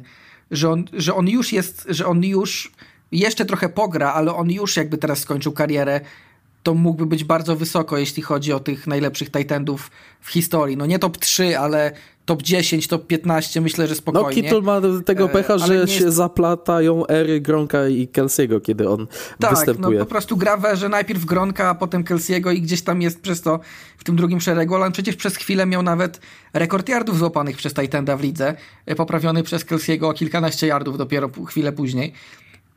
Ale no miał ten rekord przez moment George Kittle i e, ma też masę, masę przyłożeń chyba Gronk ma jeśli, rekord, jeśli chodzi o przyłożenie, jest chyba jedynym Titanem. Ma najwięcej sezonów z co najmniej 10 przyłożeniami Gronk. Ogólnie mimo tego, że yardami, chwytami Kelsey go przebił, to chyba touchdownów nadal więcej ma Gronk. Mimo tego, że mimo tego, że dużo mniej meczów e, zagrał ostatecznie, czy tam czy niewiele meczów mniej zagrał, no ale ma więcej przyłożeń przy mniejszej liczbie, przy mniejszej liczbie yardów. No to jest kwestia, kwestia stylu, ale też takie, że tak powiem, przejście, że Kitla też należy docenić, bo on nie jest tylko tym człowiekiem teraz, tą częścią super teamu 49ers. On wcześniej był liderem tej ofensywy, niezależnie od tego, kto był na rozegraniu. No Brandon Ayuk się rozwinął tak mocno przez ostatnie dwa lata, Debo Samuel przez ostatnie tak. trzy lata, a George Kittle, tak jak wspomniałem wcześniej, grał jeszcze w tym finale e, z sezonu 2019. E, no i trochę, jemu trochę przeszkadzały kontuzje, bo Kelsey'emu trzeba przyznać, że Kelsey'ego kontuzje oszczędzają przez jego karierę. Nie miał nic takiego poważnego. Kitlowi się zdarzało i to też trochę spowolniło jego rozwój, ale trzeba o nim pamiętać już w tym kontekście. Że, że George Kittle to dalej jest bardzo, bardzo wysoki poziom. Tak, no Debo Samuel jeszcze był w tym e, finale sprzed, e, sprzed 4 lat, ale tam no, jeszcze chociażby e, łapali piłki tacy ludzie od Jimmy'ego Garoppolo, jak Kendrick Bourne, jak Emmanuel Sanders. E, to, to nie był najsilniejszy wtedy zestaw skrzydłowych. Wtedy rzeczywiście George Kittle wyrastał ponad wszystkich swoich kolegów. I tak sobie myślę, tak słucham, e, co mówisz i, i, zastanawiam się, jakim typem człowieka jest właśnie Kittle. Jak sobie przypominam jego te wszystkie akcje z Mike Up e, i Travisa Kelsey'ego również, to trochę jak z bramkarzem w piłce. Mam wrażenie, że Tyrant musi być lekko szurnięty, bo i Gronk taki jest, i Shannon Sharp. Tak jak bramkarz i lewo, jak bramkarz i lewo Tak, jak Shannon Sharp, jak e, Rob Gronkowski, jak Kelsey, jak Kittle. No ale właśnie, mamy do czynienia e, z dwoma Tyrantami, którzy powinni... No jeśli najpierw przepychasz się z gośćmi, ważącymi po 120 kg, którzy próbują cię zabić, żeby dobiec do rozgrywającego, a potem łapiesz piłkę i od tych samych ludzi dostajesz strzała albo w kolano, często w kolano, bo ci duży, szczególnie ci więksi tajtędzi mają ten problem. Gronk miał dlatego rozwalone kolana w końcówce kariery, że na początku po prostu nikt nie był w stanie go zatrzymać, szczególnie ci mniejsi zawodnicy z sekundary i co robili? No walili w kolana, bo co mieli innego robić, bo inaczej nie dało się Gronka położyć. Więc no trzeba, nie można być normalnym za bardzo, bo bo, bo, no bo trudno wytrwać będąc normalnym na takiej pozycji i w takiej, i w takiej sytuacji. Tak, ale Kittle jest w tym panteonie też z Kelsim, z Gronkiem, Tony Gonzalez, Shannon Sharp, Antonio Gates, Mike Ditka, Jason Witten, John Mackey to trochę starsze czasy, właśnie Dave Casper, Dallas Clark z Peytonem Manningiem też miał świetne lata. Jest kilku tych tajdenów. Kellen Winslow y, starszy, bo był też później jego syn, który zepsuł sobie karierę bardzo szybko wypadkiem na motocyklu. Nigdy nie zrobił y, takiej kariery w NFL jak Kellen Winslow senior, ale Kelsey i wszystko, co z nim związane, to też chciałem właśnie zawrzeć tutaj ten słynny Tight End University, bo to też jest inicjatywa Georgia Kittla, że mamy Tight End University i y, Święto Tidendów, National Tight End Day jest w trakcie sezonu zasadniczego. Taka inicjatywa Tidendów i oni wtedy e, gdzieś tam się skrzykują w mediach społecznościowych, jest taka trochę pompka, żeby łapali przyłożenia tego dnia i tak dalej, i tak dalej. Ta pozycja też e, z uwagi na Kelsey'ego, e, Gronkowskiego w, duży, w dużej mierze, no i Kitla zrobiła się sexy po prostu w ostatnich latach, więc pozycja Tidenda też zyskuje na znaczeniu i będzie na świeczniku w tym meczu. E, kolejny punkt. E, mówiliśmy o Kailu Shanahanie, a trzeba powiedzieć o jego vis-a-vis, tylko że z uwagi na staż, status, osiągnięcia Andy'ego Reida przesunęliśmy sobie wyżej w tych naszych podpunktach, bo Andy Reid mierzy się już tylko i wyłącznie z historią. Zadam Ci za chwilę jedno bardzo ważne pytanie, które moim zdaniem będzie taką narracją tego finału ale najpierw liczby. To jest piąty występ Andy'ego Rida w Super Bowl w roli trenera, a czwarty w Kansas City Chiefs. Pięć występów ma również Tom Landry i on miał w nich bilans 2-3, czyli legenda Dallas Cowboys, człowiek, który najdłużej pracował z jednym klubem i to w ogóle chyba w historii sportu, bo ani Ferguson, ani Wenger w piłce tyle nie pracowali z jednym klubem, chyba Giroux Vosser pracował dłużej, ale wydaje mi się, że w sporcie amerykańskim Tom Landry musi mieć ten rekord. 29 chyba było tych sezonów Toma Landry'ego w, w Dallas Cowboys Cowboys i on ma też 5 e, awansów do Super Bowl. E, już szybciutko, tak, 29 lat to ma Landry'ego, nie pomyliłem się. 6 występów w Super Bowl ma Don Shula i on ma w nich bilans 2-4 i 9 występów ma Bill Belichick, on ma w nich bilans 6-3. Ale jeśli chodzi o bilans samych playoffów, 25-16 Andy Reid, więcej zwycięstw ma tylko Belichick z 31, więcej porażek ma tylko Szula, który ma 17, no ale siłą rzeczy Andy Reid poprowadził tyle spotkań, że i też dużo musiał przegrać. Jeśli zdobędzie tytuł, to będzie to trzeci raz w karierze. Bill Walsh i Joe Gibbs mają po trzy tytuły jako trenerzy. Chuck Noll z legendarnych Steelers w latach 70. ma cztery, no i Bill Belichick ma sześć. Ale to, co łączy prawie wszystkich tych trenerów, a na pewno tych, którzy mają co najmniej pięć występów w Super Bowl, to fakt, że wszyscy byli trenerami głównie odpowiedzialnymi za obronę. Szczególnie, znaczy Don Shula przychodził jako trener od obrony, później te ataki z Danem Marino trochę go skierowały w inną stronę, więc on jest taki 50-50, ale Landry i Belichick e, zdecydowanie. Mm, no i patrząc na tych, którzy zdobywali dużo pierścieni, za ofensywę tak stricte zawsze odpowiadali Joe Gibbs, i Bill Walsh. Joe Gibbs to jest evenement, człowiek, który wygrał trzy Super Bowl z trzema różnymi starterami na, na rozegraniu i to się chyba nigdy w NFL już nie powtórzy. Mam wręcz y, przekonanie, że w jednym klubie przynajmniej to się nie powtórzy u jednego trenera, ale właśnie, biorąc pod uwagę, że tak niewielu z tych trenerów odpowiadało stricte za ofensywną stronę piłki, trzeba sobie będzie zadać pytanie, jeżeli Andy Reid ten y, tytuł zdobędzie, czy Andy Reid przypadkiem nie jest najlepszym ofensywnym trenerem w historii NFL? Bo jedynym chyba dzisiaj jego rywalem o to miano byłby Bill Walsh. Myślę, że może, że może tak być. Oczywiście Bill Walsh to trener, który no, wypromował atak, w zasadzie stworzył częściowo atak, wypromował ten West Coast Offense, który, którego w zasadzie w różny sposób używamy do tej pory, którego różne wersje używają właśnie i McVeigh i Shanahan. E, I no pod tym względem na pewno jest, tak można powiedzieć, no bardziej zasłużony dla ligi niż Andy Reid, bo no jakby zmienił oblicze tej ligi poprzez to, jaką ofensywę wprowadził i jak ta ofensywa wpłynęła na całą historię. No jeśli ligi. kiedykolwiek no, słyszeliście no, względem... coś takiego jak West Coast Offense, to jest to, to jest to właśnie e, ten pan Bill Walsh. E, co ciekawe, West Coast Offense e, nosi taką nazwę, ponieważ spopularyzował ją e, jako trener San Francisco 49ers i uczelni Stanford wcześniej, ale on mm, tę ofensywę mm, przede wszystkim na początku w NFL zaprezentował w Cincinnati Bengals na przełomie lat 60., 70., więc West Coast Offense w NFL zaczęło się w Ohio, tak na przekór logice. Tak, no, cóż, no w NFL mamy drużyny z tego, z tego samego miasta grające w dwóch różnych konferencjach, tak? Także nie, nie, nie, nie doszukujmy się logiki w niektórych sprawach NFL-owych, ale tak, pod względem osiągnięć może być bardzo blisko. Andy Reid e, wielokrotnie wspominaliśmy tutaj przy okazji Billa Belicika, przy okazji jego ewentualnego odejścia, ewentualnego zatrudnienia w nowej drużynie, no że jemu do tego rekordu Szuli brakuje tylko 15 zwycięstw i że on chce go pobić. No ale mało kto pamięta, co prawda różnica jest jeszcze spora, bo Andy Reid traci do Billa Belicika dokładnie 50 zwycięstw, ale on jest na liście wszechczasów na czwartym miejscu. E, jeśli chodzi o liczbę zwycięstw w NFL. Oczywiście prowadzi Szula, to o czym mówiliśmy.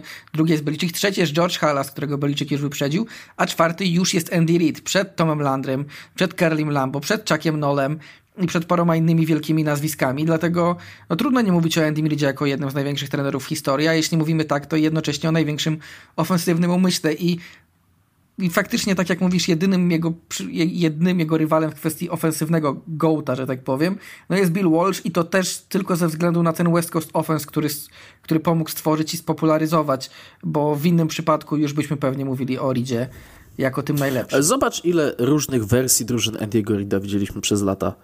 Nawet te drużyny z Patrickiem Mahomesem, bo dzisiaj Patrick Mahomes prowadzi ofensywę, która jest nie chcę, żeby to źle zabrzmiało, ale dość prosta, na tej zasadzie, że widzisz, kiedy będą biegli, widzisz, kiedy będą podawali. Wcześniej mieliśmy te wersje. Patrick Mahomes, Patrick Mahomes momentami gra jak game manager, podaje na kilka yardów, byle tylko zdobyć pierwszą. W playoffach to już w ogóle i wyciskają z tego maksimum. Żadnych jakichś, żadnych ryzykownych zagrywek, bo skoro nie działają, to po co, to po co ryzykować.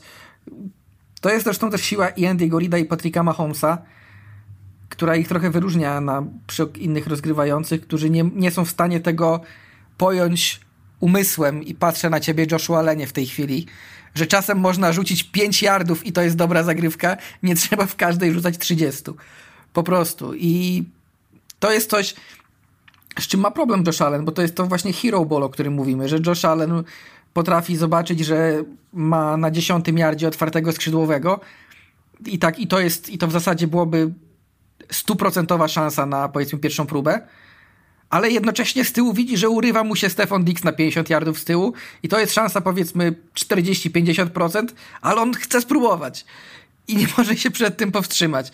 A taki Patrick Mahomes, który doskonale wiemy, że i 40-50 yardową bombę rzucić potrafi, ale on wie, że nie musi tego robić. On wierzy w Andy'ego Rida, wierzy w swój atak, wie, że jest w stanie po prostu iść po te kilka yardów jak najlepszy game manager i zdobyć to, po co na boisko wszedł. I wie, że nie potrzebuje do tego nie wiadomo jakich rzutów, nie wiadomo jakich akcji. Może to zrobić nieefektownie, ale najważniejsze jest to, żeby do tego endzone'u dojść, żeby ten mecz wygrać i wygrać w tym wypadku super. Tak, ale w wersjach przeróżnych e, drużyny Andy'ego Rida mieliśmy ofensywę bardzo bazującą na play action, czyli na tej zmyłce udającej bieg, a później rzucie. Mieliśmy pierwszą wersję tej drużyny z Patrickiem Mahomesem, która traciła dużo punktów, to tam było tych RPO e, masa, czyli ten run pass option, czyli rozgrywający w zasadzie dopiero po odebraniu piłki, po snapie, markuje próbę biegową, kiedy widzi, że można rzucać, kiedy e, połkną przynętę e, obrońcy, a jeśli nie połkną, to, e, to przekazuje i biegnie, że tak naprawdę tak w czasie rzeczywistym mm, podejmuje rozgrywający decyzje, to często jest mm, był taki moment parę lat temu, że myśleliśmy, że RPO po prostu zawładnie tą ligą, trochę te trendy skręciły w inną stronę, ale w przeszłości z Alexem Smithem, gdzie oczywiście nie prowadził Kansas City Chiefs do jakichś e, spektakularnych sukcesów. Kansas City Chiefs z Andy Reidem mieli sezon, gdzie skrzydłowy nie złapał przyłożenia.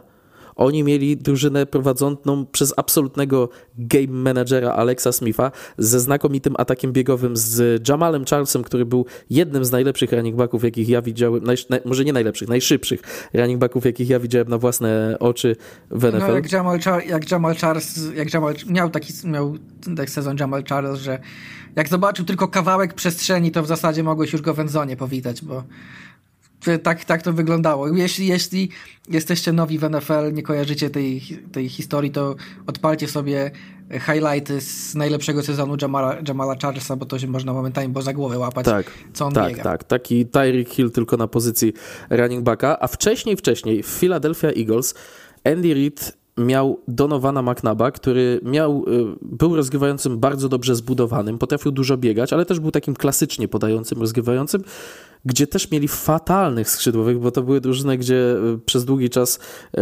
James Trash i e, Todd Pinkston łapali podania od, i Freddie Mitchell od, od Donowana McNaba. Jak raz sprowadził sobie Terrella Owensa, to był burzliwy jeden sezon, to doprowadził ten Terrell Owens Eagles do Super Bowl, tam zagrał heroiczny mecz z chyba w ogóle kontuzją, czy ze złamaną nogą, czy, czy, czy jakąś pękniętą kością w nodze, grali, grał heroicznie, ale ostatecznie Eagles ten mecz przegrali, ale to były też ofensywy, gdzie Brian Westbrook e, był takim, e, takim biegaczem, jakiego widzimy dzisiaj na e, skalę powszechną. Wtedy, 20 lat temu, banie, biegacz, który może złapać 80 piłek w sezonie, co to w ogóle jest? A teraz, jak biegacz nie jest Christianem McAfreyem, czyli kimś, kogo prototypem był Brian Westbrook, to w ogóle... Tak, a, to jest jednowymiarowy, nie płacimy. Tak, to komitet go czeka i tylko trzecie próby i co najwyżej możesz pouderzać trochę głową w linię ofensywną. Dzisiaj no, Andy Reid ma kolejną wersję swojej drużyny, ale przez te wszystkie lata, jak sobie człowiek przejdzie, za ile jakichś mniejszych, większych trendów odpowiadał w lidze Andy Reid, albo, albo ilu y, przeróżnych rozgrywających miał też w swoim czasie, bo McNabb i Mahomes to jedno, ale właśnie, był Alex Smith, był Michael Vick, który miał y, totalne zmartwychwstanie swoje sportowe y, u Andy'ego Rida. No była tego cała plejada. Wydaje mi się, że może Billa Walsha będziemy zawsze kojarzyć jako, jako tego praojca jakiegoś stylu gry, konkretnego schematu, tak Andy'ego Rida nie umielibyśmy no zaszufladkować. mu nikt nie obierze. Tak, Andy'ego Rida nie umielibyśmy tak do końca zaszufladkować. No nie, Andy Reid to też, to też wielkich trenerów e, tych wielkich, długoletnich trenerów to cechuje, że no, żaden z nich nigdy nie grał tym samym stylem, tak? Szczególnie jeśli ktoś ma sukces przez 15-20 lat, to nigdy nie grał tym samym stylem. Mowa tutaj o Ridzie, mowa tutaj o Beliciku, którego Patriots, jakby podzielić Patriots na te, te, dynastię Patriots na, na powiedzmy 3-4 części, to każda z tych części grała kompletnie inaczej. I to, to, i to, i to samo jest z Reedem, tak? W Patriots na początku przeważała defensywa, potem przed Randy Moss i ten atak, który prawie miał perfekcyjny sezon i grał takie fajerwerki momentami, że się można było za głowę łapać, a Moss bił rekordy, a na sam koniec w sumie było połączenie jednego z drugim w tych ostatnich latach e, wygrywania Super Bowl. I tutaj mamy to samo, tak jak mówisz. Były momenty, były momenty, gdzie Andy Reid e, nie miał sezony, gdzie no, skrzydłowy nie złapał żadnego przyłożenia. Miał momenty, gdzie jego skrzydłowym był Tyreek Hill, który, który, razem, który razem z Patrickiem Mahomesem niszczył ligę. I tak to się powoli zmienia inaczej się nie da po prostu. No, musisz ewoluować, jeśli chcesz mieć sukces w tej lidze przez długi czas. Prędzej czy później wszystko, nawet najlepsze pomysły zostaną przez ligę odebrane poprzez to, że po prostu liga się do tego przyzwyczai. I widzimy to nawet, nawet teraz y, po systemie Shona McVeya, Kyla Shanahana. W ich przypadku jednego i drugiego przez ostatnie kilka lat furorę robił e, bieganie, bieganie systemem outside zone, czyli takie rany kiedy, kiedy biegacz odbija do boku, a potem czyta, czyta swoich liniowych i ma za zadanie biec dalej do boku, odbijać w drugą stronę, ewentualnie znaleźć lukę. Liga się do tego dostosowała i co? I Sean McVay w tej chwili ma w, swojej, w swoim składzie coraz więcej takich starych, oldschoolowych gap runów, gdzie po prostu dostajesz piłkę, masz trafić w jedną dziurę i biec kiedyś, jeszcze parę lat temu Sean McVay nie miał tego w swoim repertuarze w ogóle, co jest kolejnym przykładem na to, że Sean McVay też jest takim znakomitym trenerem, który potrafi ewoluować. Ale z Andy Reidem jest dokładnie to samo. Jeśli robisz coś ofensywnie cały czas, to liga w końcu się do tego przyzwyczai, a wtedy musisz odbić e, w innym kierunku i Andy Reid przez całą karierę to robi. Tak jest. No naprawdę, jeśli chodzi o to, w jaki sposób potrafił dostosowywać ofensywę do materiału na rozegraniu. Andy Reid y, robiło zawsze na mnie bardzo duże wrażenie. I trochę taka, myślę, dziejowa sprawiedliwość. Spotkała Andy'ego Rida, że z ludźmi, z których większość była średniakami, a Donovan McNabb był super, najlepszy z nich wszystkich. I też nie mówimy o jakimś Hall of Famerze, w końcu taki trener dostał w swoje ręce diament, dostał Patryka Mahomesa, no i to już po prostu się poderwało do lotu niczym rakieta. Drugi punkt naszej dyskusji, czyli zmierzamy do rozgrywających i tutaj mamy Brocka Purdy'ego. Brock Purdy, czyli historia ala Kurt Warner, ala Tom Brady, tylko ten wczesny, oczywiście Tom Brady. Brock Purdy został wybrany z numerem 262 draftu. Słyszałeś, Kuba? Ja słyszałem, że z ostatnim, z 262 się mówi rzadko. A, widzisz. Mówi się, mówi, się, mówi się po prostu z ostatnim. Znaczy wiadomo, wiedzieliśmy, że 262, ale nie jest to tak często powtarzane jak ten 199 Toma Brady'ego. E, gdzie zawsze, bo tutaj po prostu wystarczy powiedzieć z ostatnim i wszyscy wiedzą. Tak, tak, no bo też e, wyborów w drafcie jest zazwyczaj różna liczba, więc ten ostatni e, nie zawsze to jest dokładnie 262, ale tak, Brock Purdy z 262 ostatnim wyborem w drafcie został kiedyś, kiedyś tam wybrany. Brock Purdy ma 21 startów w sezonie zasadniczym i 5 w playoffach, a więc mecz w Super Bowl 58 to będzie zaledwie jego 27 start w karierze. Tom Brady był wybrany z numerem 199, Kurt Warner nie był wybrany w drafcie w ogóle, ale oni w Super Bowl zagrali jeszcze wcześniej. Niemniej jednak historia Brooka Purdy'ego, pomijając na moment tę dyskusję, na którą się szykujcie, czyli game manager kontra game changer, jeśli chodzi o rozgrywających w tym finale, pomijając na moment tę dyskusję, skupiając się na historii ludzkiej Brooka Purdy'ego, to jest naprawdę super sprawa. Gdyby nie to, że to rozchwianie na temat ocen dotyczących Brocka Purdy'ego było gigantyczne w trakcie tego sezonu, to ta historia by się nie zdążyła wszystkim przejeść, a trochę się już mogła wszystkim przejeść, niemniej nie sposób jej w ogóle pominąć e, przed tym finałem. Jest jedna rzecz, za którą ja mm, tak jak nie lubię Broka Perdiego, można powiedzieć, albo całej sytuacji z Brokiem Perdim, jest to, że teraz wpływa to na jakąkolwiek ocenę rozgrywających przed draftem.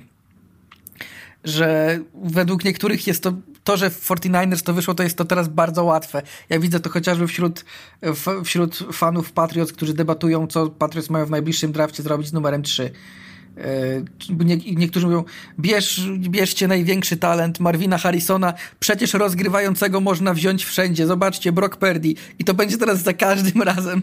Każdy draft, każda dyskusja na temat rozgrywającego będzie spójrzcie na Niners, wzięli Purdy'ego z ostatnim pikiem, czyli można znaleźć gdzie indziej, a w pierwszej rundzie to nie ma nic pewnego. No w siódmej rundzie tym bardziej nie ma nic pewnego.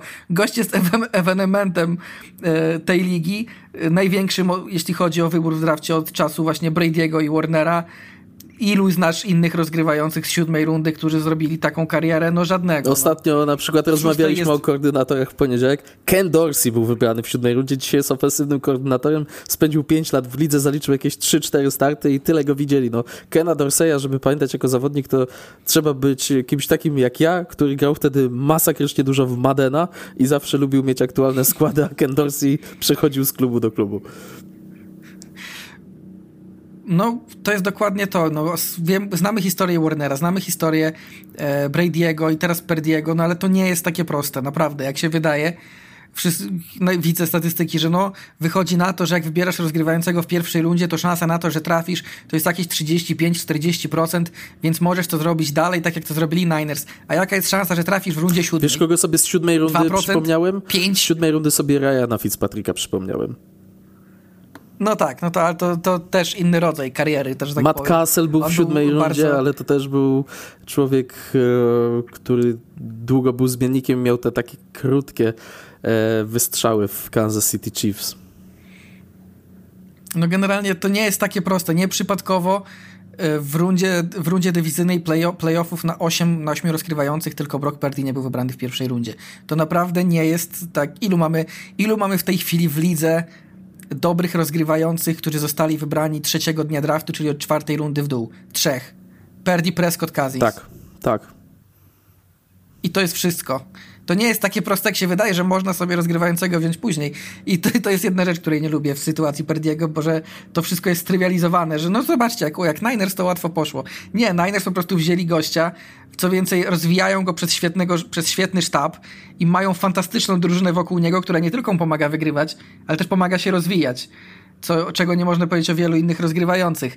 I i to jest jedyna rzecz, za którą nie przepadam, ale cała historia Perdiego jest fantastyczna i jeśli on też jako ten Mister Irrelevant podniesie, podniesie puchar za Super Bowl, a może nawet więcej niż raz przy takiej drużynie niż Niners, to wcale nie jest nieprawdopodobne, to też myślę, że spokojnie będzie można robić o nim filmy, tak jak, jak, Ultimate Underdog, czy tam Ultimate Underdog, czy jak się nazywa? American, Ten American Underdog?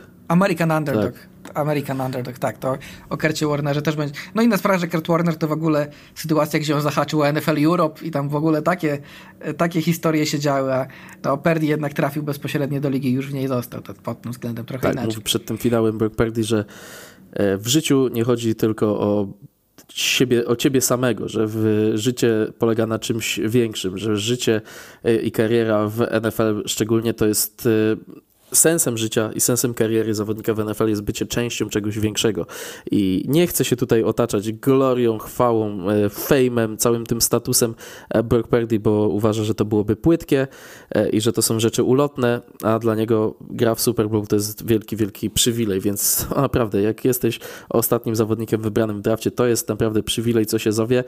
Brock Purdy to gracz, który jako że został wybrany ostatni w drafcie, nie zarabia dużych pieniędzy, bo te kontrakty debiutanckie są po prostu na skali e, i, i tak, i tak ta skala, e, tam zawsze są te widełki określone, ale jeżeli zawodnik osiąga Pro Bowl, osiąga jakieś e, sukcesy w playoffach, to te jego roczne zarobki troszeczkę skaczą, więc jeśli chodzi o zarobki Broka Perdiego, on w tym sezonie zainkasuje 985 tysięcy dolarów. Czy wiesz, Kuba, że w Kalifornii nawet mieszkania nie kupi.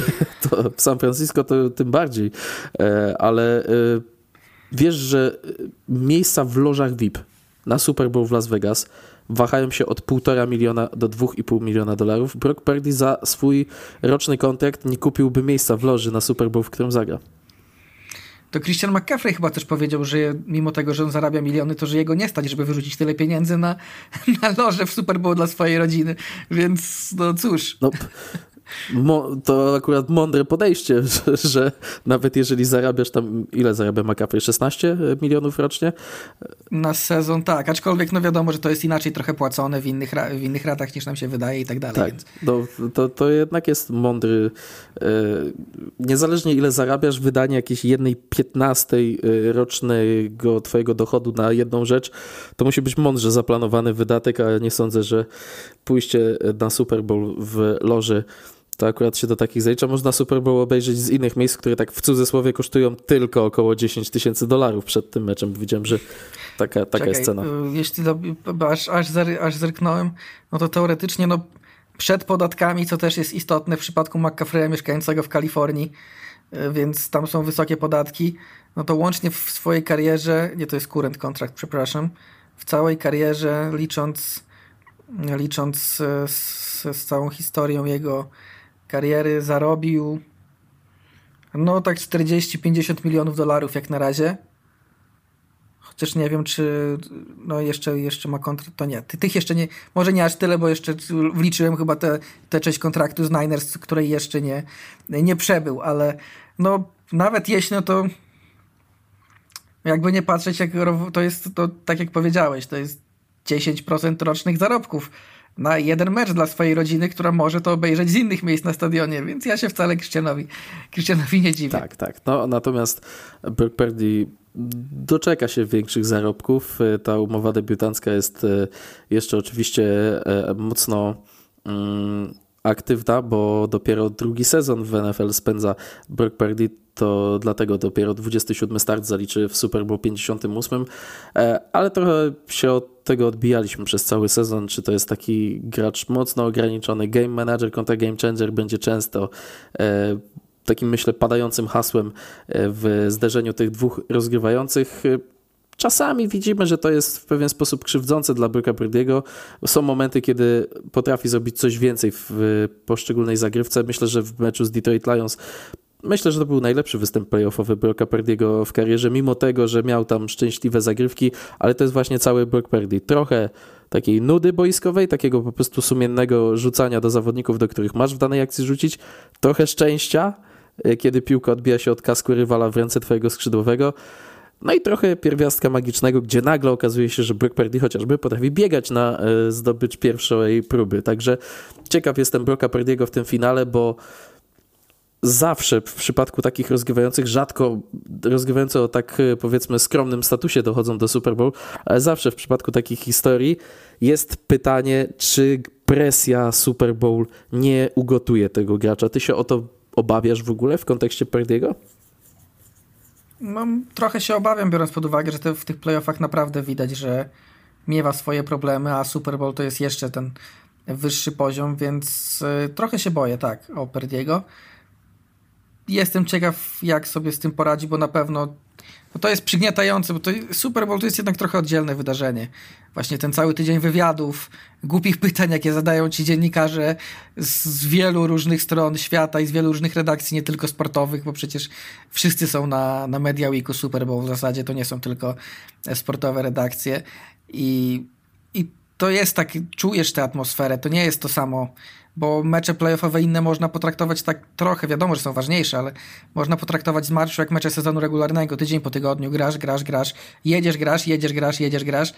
No a tutaj jednak jest cały festiwal wszystkiego, e, festiwal taki mainstreamowy, reklamowy, wszystkiego dookoła i to, to na pewno oddziałuje na kogoś, kto jest w tym miejscu pierwszy raz i na pewno będzie oddziaływało też na boisku. No, wiadomo, może sobie z tą presją poradzić, ale ta presja większa niż zwykle się pojawi. Szczególnie, że mamy no po drugiej stronie no drużynę, w większości składającej się z zawodników, która rok temu wygrała Super Bowl, tak? I oni już tu byli, oni to wszystko przeżyli, dla nich to jest, no, no jeden ma swoją rutynę w siódmym sezonie już, więc no to jest, to ma znaczenie, to naprawdę ma znaczenie. Takie detale na takim poziomie mają znaczenie. I myślę, że y, boję się trochę o Perdiego. Nie boję się może tak bardzo jego gry pod presją, jak tego, jak po prostu zagrać, jaki on jest w formie aktualnie, bo te mecze, dwa mecze playoffowe Niners pokazały, że to ostatecznie przy pomocy kolegów wystarczyło na zwycięstwo, ale z Chiefs takie coś może nie wystarczyć. On musi, on musi nie tyle nie ulec presji, to zagrać lepiej niż grał dotychczas w playoffach, bo inaczej z tymi Chiefs nie wygrają. Tak, no zderzenie dwóch światów na pozycji rozgrywającego jest ewidentne, no i tutaj dotarliśmy do punktu numer jeden – do tego rutyniarza, o którym wspominasz, bo Patrick Mahomes goni największych. Patrick Mahomes i wszystko, co związane z jego osiągnięciami, to jest zdecydowanie największa historia tego Super Bowl. Patrick Mahomes w playoffach rozegrał 17 startów, czyli jest to wymiar sezonu zasadniczego. W nich uzyskał 4802 yardy, przy celności podań 67,4%, rzucił 39 przyłożeń, rzucił 7 przechwytów, a do tego wybiegał 458 yardów i dołożył 5 przyłożeń biegowych. W tych 17 meczach Chiefs Patryka Mahomesa mają bilans w playoffach 14-3.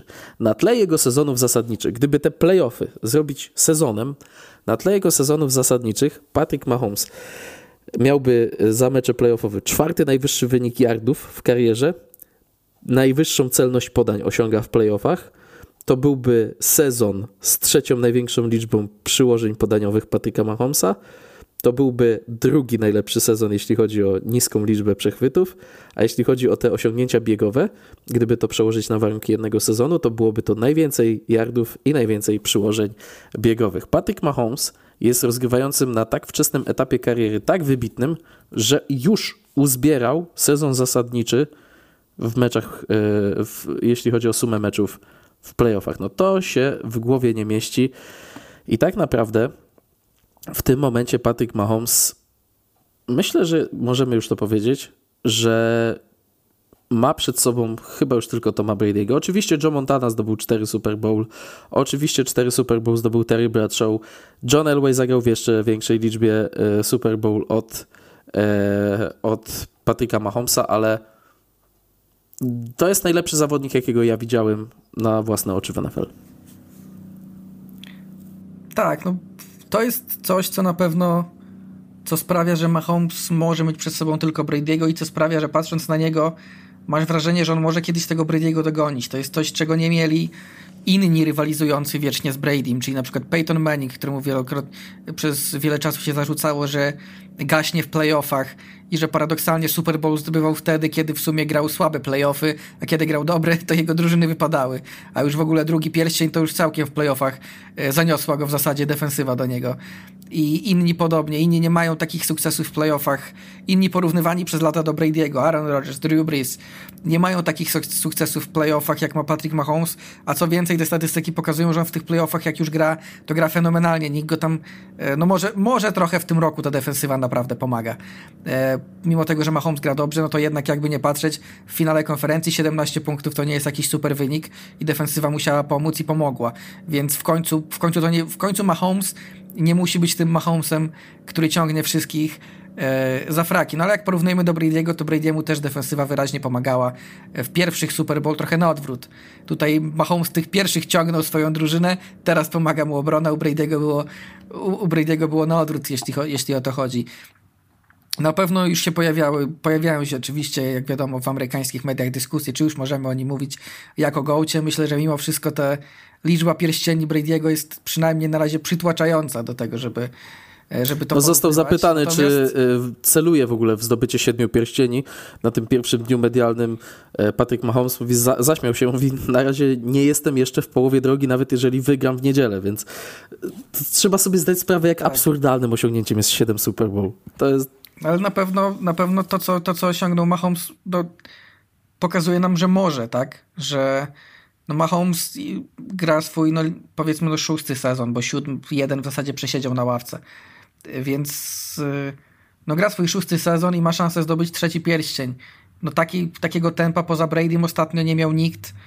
E, w XXI wieku poza Bradym nie miał nikt, więc nic dziwnego, że no chcemy zacząć tę dyskusję o Gołcie. Według mnie ona jest jeszcze za wczesna, ale, ale Mahomes naprawdę daje do tego powody, żeby myśleć, że za kilka lat no, on będzie miał pięć pierścieni, jak już będzie miał pięć, no to czemu nie dyskutować pod I tym dobrze, jeśli chodzi o, o... Dobrze, że mówisz o tych wczesnych latach, bo to zderzenie pierwszych sześciu lat startów Patryka Mahomesa i Toma Brady'ego sobie przygotowałem. Ono też e, było często przypominane. Pierwsze 6 lat startów w przypadku obu panów. Patrick Mahomes ma przez te 6 lat bilans 72-22. Tom Brady miał bilans 70-24, czyli o dwa zwycięstwa lepszy jest Mahomes. W playoffach Mahomes 14-3, Brady 12-2. Występy w Super Bowl. Mahomes czwarty, a Brady miał 3. Pierścienie 2 do 3 dla Brady'ego, ale Mahomes może wyrównać.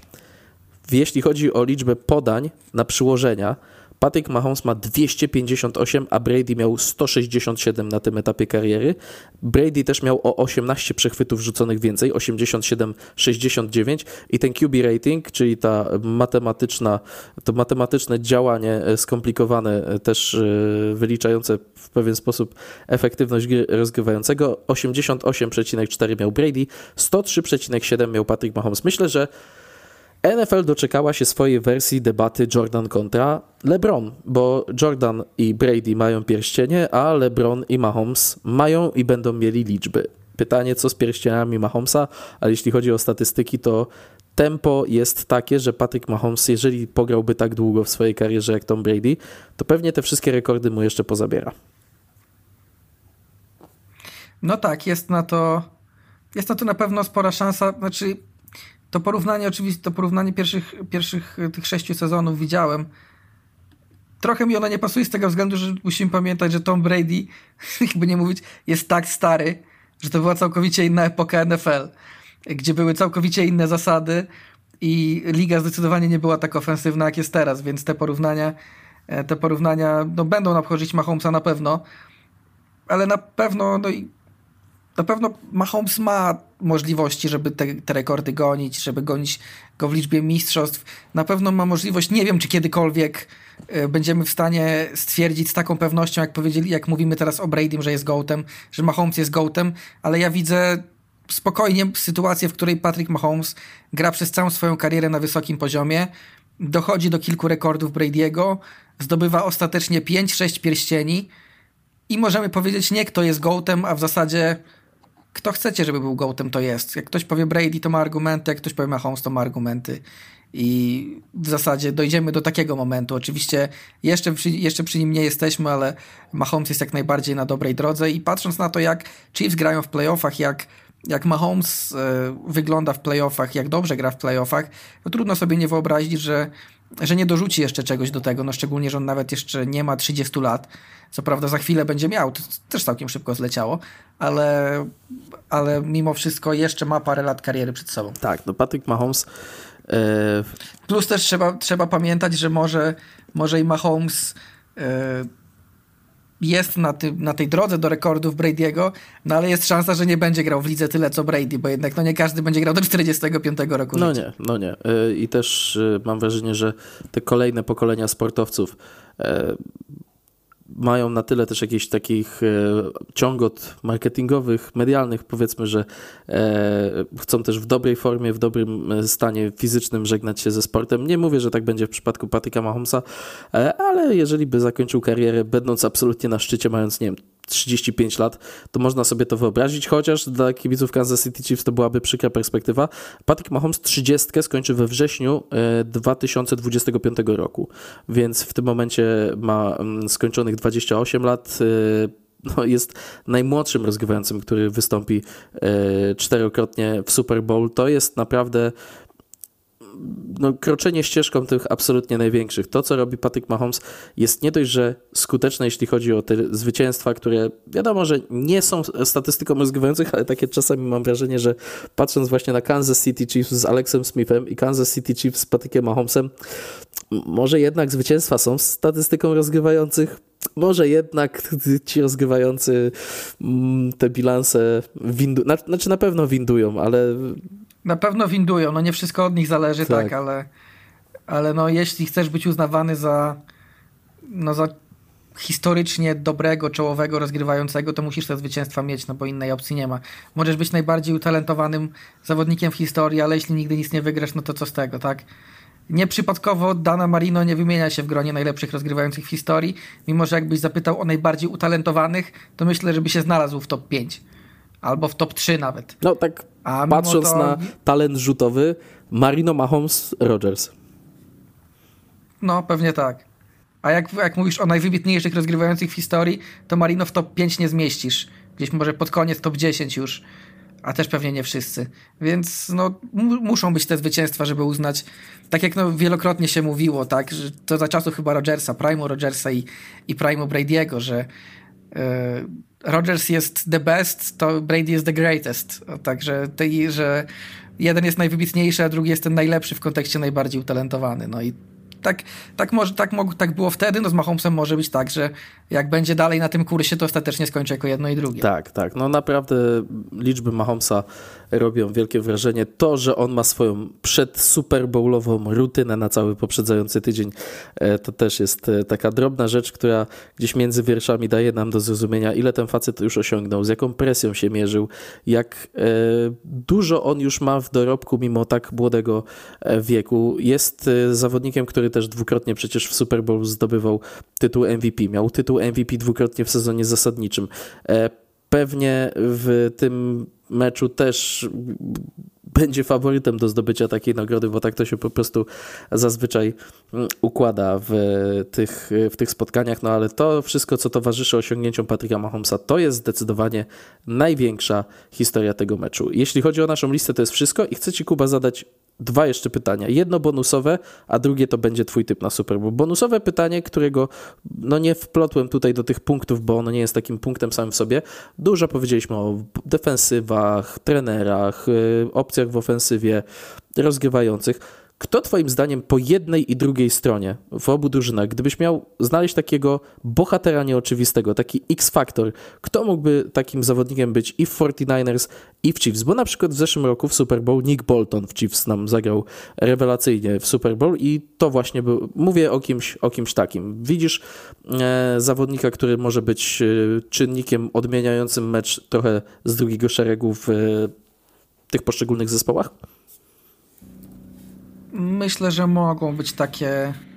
Mogą być tak. Trudno mi może wskazać. E, no, jeśli chodzi o 49ers, to tak na dobrą sprawę nieoczywist, trudno o nieoczywistych e, o nieoczywistych bohaterów, bo to są wszystko to jest naprawdę tak mocna drużyna, że to jest gwia są gwiazdy na każdej pozycji i, e, i jak powiesz, nie wiem, nieoczywisty bohater Fred Warner, no to ktoś ci powie, no, no bez przesady, no Gość jest najlepszym linebackerem w lidze, pewnie środkowym, ale nieoczywisty bohater. E, ale może właśnie, może właśnie ta linia, której ja się trochę boję. E, prawa strona linii. Colton McKiewicz, prawy tackle. John Feliciano, prawy guard. Jeśli oni utrzymają, nie dopuszczą do presji na, na Broka no to, to, może być, to może być kluczowe. Widziałem oczywiście fanów drużyn, w których grał Feliciano, który do tej pory był takim journeymanem trochę. E, chyba Bills, bo on w Bills wcześniej, wcześniej mu się zdarzyło grać. Widziałem fanów Bills e, piszących, jak to jest możliwe, że drużyna gra w Super Bowl i jej starterem jest John Feliciano. I nawet John Feliciano podał to dalej z, takim, z taką emotką y, delikatnego uśmiechu, że no cóż, jestem tu, udało mi się. Może właśnie ta, taki, taki nieoczywisty bohater po stronie, po stronie San Francisco 49ers. E, po stronie Kansas City Chiefs, jak miałbym pomyśleć, to może może jakiś któryś ze skrzydłowych, którego może nie Rashi Rice, bo to już się w zasadzie robi taki no naj, najlepszy najlepszy target Patricka Mahomesa, nie nazywając się Travis Kelsey z tego, z tego rukiego, ale może jakiś Justin Watson. E, taki, taki nieoczywisty skrzydłowy, którego Patrick Mahomes będzie potrzebował i który akurat w tym momencie pokaże, że, e, że potrafi ewentualnie któryś, e, któryś ponownie z obrońców, chociaż tutaj akurat sekundary jest też bardzo dobre. Wspomniałbym o linebackerach, ale już o nich mówiliśmy i też wspomniałeś, że Bolton był takim nieoczywistym bohaterem rok temu, więc e, nie będę wskazywał do powtórki, ale ktoś, tak jak wskazałem w 49ers prawą stronę linii ofensywnej, tak może po, po stronie e, po stronie Chiefs wskaże któregoś z defensywnych liniowych, który, który może tę prawą linię, prawą stronę linii Niners popsuć po prostu, bo oczywiście jest Chris Jones, wiemy, że jest George Karlaftis, ale na przykład już nie ma Charlesa Omenichu, który zerwał więzadła krzyżowe w finale konferencji i może, nie wiem, Mike Dana, Neil Farrell, Felix Anudike Uzoma, któryś z nich przez to, że wykorzysta kontuzję Omenichu i zrobi jakąś kluczową akcję na tej słabszej części linii 49ers. Jeśli o mnie chodzi, to te y, nazwiska nieoczywiste w obu przypadkach szukałbym w defensywie. W Kansas City Chiefs George Karlaftis, to może nie, że nieoczywiste, ale taki czynnik y, X-faktor właśnie tego meczu to może być George Karlaftis, bo on jest właśnie tym y, liniowym defensywnym, który ustawia się z lewej strony linii Kansas City Chiefs, więc będzie napierał na tę trochę słabszą część linii San Francisco 49ers. To jest wybór z pierwszej rundy draftu roku 2022, ale właśnie chociażby Chris Jones zgarnia tutaj większy, mm, większą uwagę i Karlaftis myślę, że może mieć bardzo dużo e, roboty na tej, na tej drugiej stronie linii. Od niego będzie po prostu bardzo dużo zależeć. Natomiast jeśli chodzi o San Francisco 49ers, zawsze mam problem, żeby wypowiedzieć to imię.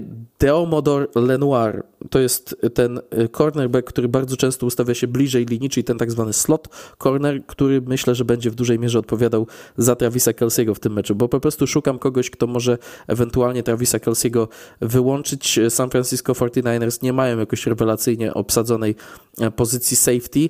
Y, na pewno linebackerzy będą się zajmowali Kitle, Kelsey, przepraszam, czyli Dre Greenlow i właśnie wspomniany przez ciebie Fred Warner Warner, ale Lenoir to może być taki zawodnik, który swoje tutaj e, kilka groszy dorzuci, więc takich e, czynników e, odmieniających ten mecz bym się bym upatrywał właśnie w tych dwóch zawodnikach. No to została nam ostatnia rzecz, typ na Super Bowl. Przez całe playoffy typowaliśmy różne mecze, mamy bilans 8-4 obaj, więc idziemy web w web, ale tak pomyślałem, że gdyby było tak, że wytypujemy tą samą drużynę, to podajmy sobie typy z konkretnym wynikiem. Ten, który przewidzi mm, ten wynik idealnie, albo, e, albo różnicę, albo liczbę punktów, jakoś sobie tiebreaker już tutaj znajdziemy, ten umówimy się, że w przypadku takiego tiebreakera wtedy e, wygra, będzie na tej podstawie decydował. Jak widzisz wynik Super Bowl 58? Stawiam, nie postawię ponownie już teraz przeciwko Chiefs postawię na Chiefs. 21-17 dla Chiefs. To nie będzie wysoko punktowany mecz moim zdaniem. 21-17 dla Kansas City Chiefs. Czy jednak nauczka z poprzednich rund playoffów? Tak, no z finału konferencji, bo ja tylko wtedy postawiłem przeciwko.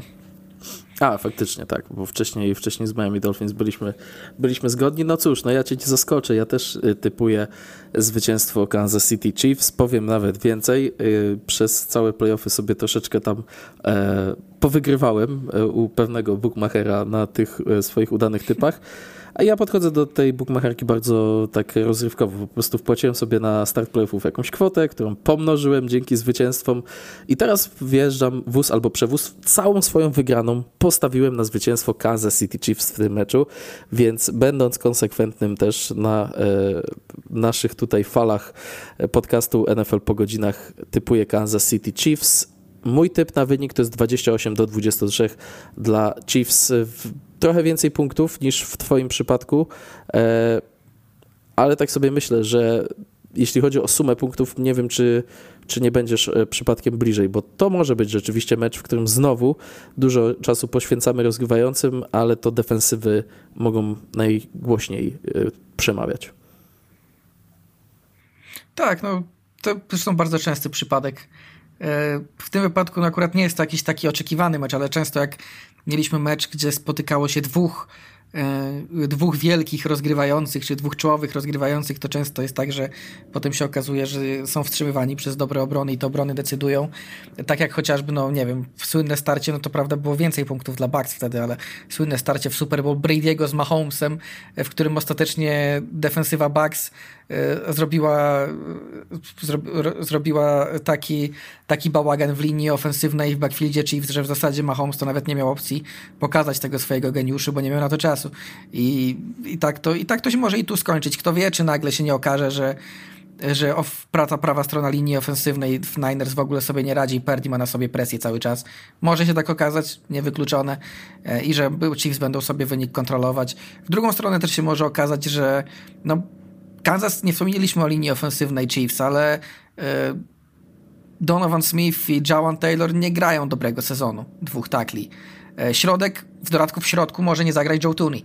Po raz kolejny, który no, środek Joe Tooney, Creed Humphrey, Trey Smith jest fantastyczny i najlepszy w lidze, ale Tuneja za chwilę może nie być, a w dodatku mamy dwóch takli, którzy no, Jawan Taylor jest najczęściej karanym zawodnikiem w lidze w tym sezonie. Nikt nie ma większej liczby flag od niego i to wiąże się też z tym, że no nie tylko te słynne falstarty, które on robił, które w końcu zaczęto mu, zaczęto mu rzucać, ale też... Yy ale też fakt, że on przegrywa często i musi się ratować flagami, a po drugiej stronie masz Nika Bosse, Erika Armsteada, Javona Hargrave'a, Chase Young, tak po tej wymianie liczyłem chyba trochę na więcej w jego wykonaniu pod wodzą Chrisa Kocurka i jestem ciekaw, jak będzie wyglądał jego rynek teraz, bo on zostanie wolnym agentem po tym sezonie. Jestem ciekaw, jak do niego w ogóle e, podejdzie, podejdą drużyny w lidze, no ale to jako czwarta opcja w pasraszu to też nie jest wcale najgorsza sprawa, więc nie wykluczam, że i w drugą stronę to tak będzie, że Patrick Mahomes znowu będzie miał na sobie presję, bo Nick Bossa będzie, z którym e, zrobił wirnik z któregoś stakli regularnie co snap albo co dwa, więc e, mogą się zdarzyć takich sytuacji, jak zwykle w takim meczu, jak zwykle w takim meczu, gdzie czynników jest cała masa, może się wydarzyć kilkanaście różnych scenariuszy i dopiero, dopiero jak obejrzymy, to się, to się przekonamy, który konkretnie będzie tym razem. Dużo tych wątków dzisiaj omówiliśmy. Jeszcze tam właśnie tutaj Kuba dorzucił kilka groszy o liniach. Widać, że po prostu ten finał, jeśli chodzi o aspekty i pozaboiskowe, i czysto sportowe, jest obfity w takie historie. Trochę sobie pospekulowaliśmy, poprzewidywaliśmy, a jaka będzie rzeczywistość. To przekonamy się, kiedy zakończy się Super Bowl nad ranem w poniedziałek 12 lutego. Bardzo ważna informacja, która spłynęła dosłownie w trakcie nagrywania tego podcastu jest taka, że w polskiej telewizji będzie można w otwartej antenie obejrzeć ten finał Super Polsat oraz Polsat Sport.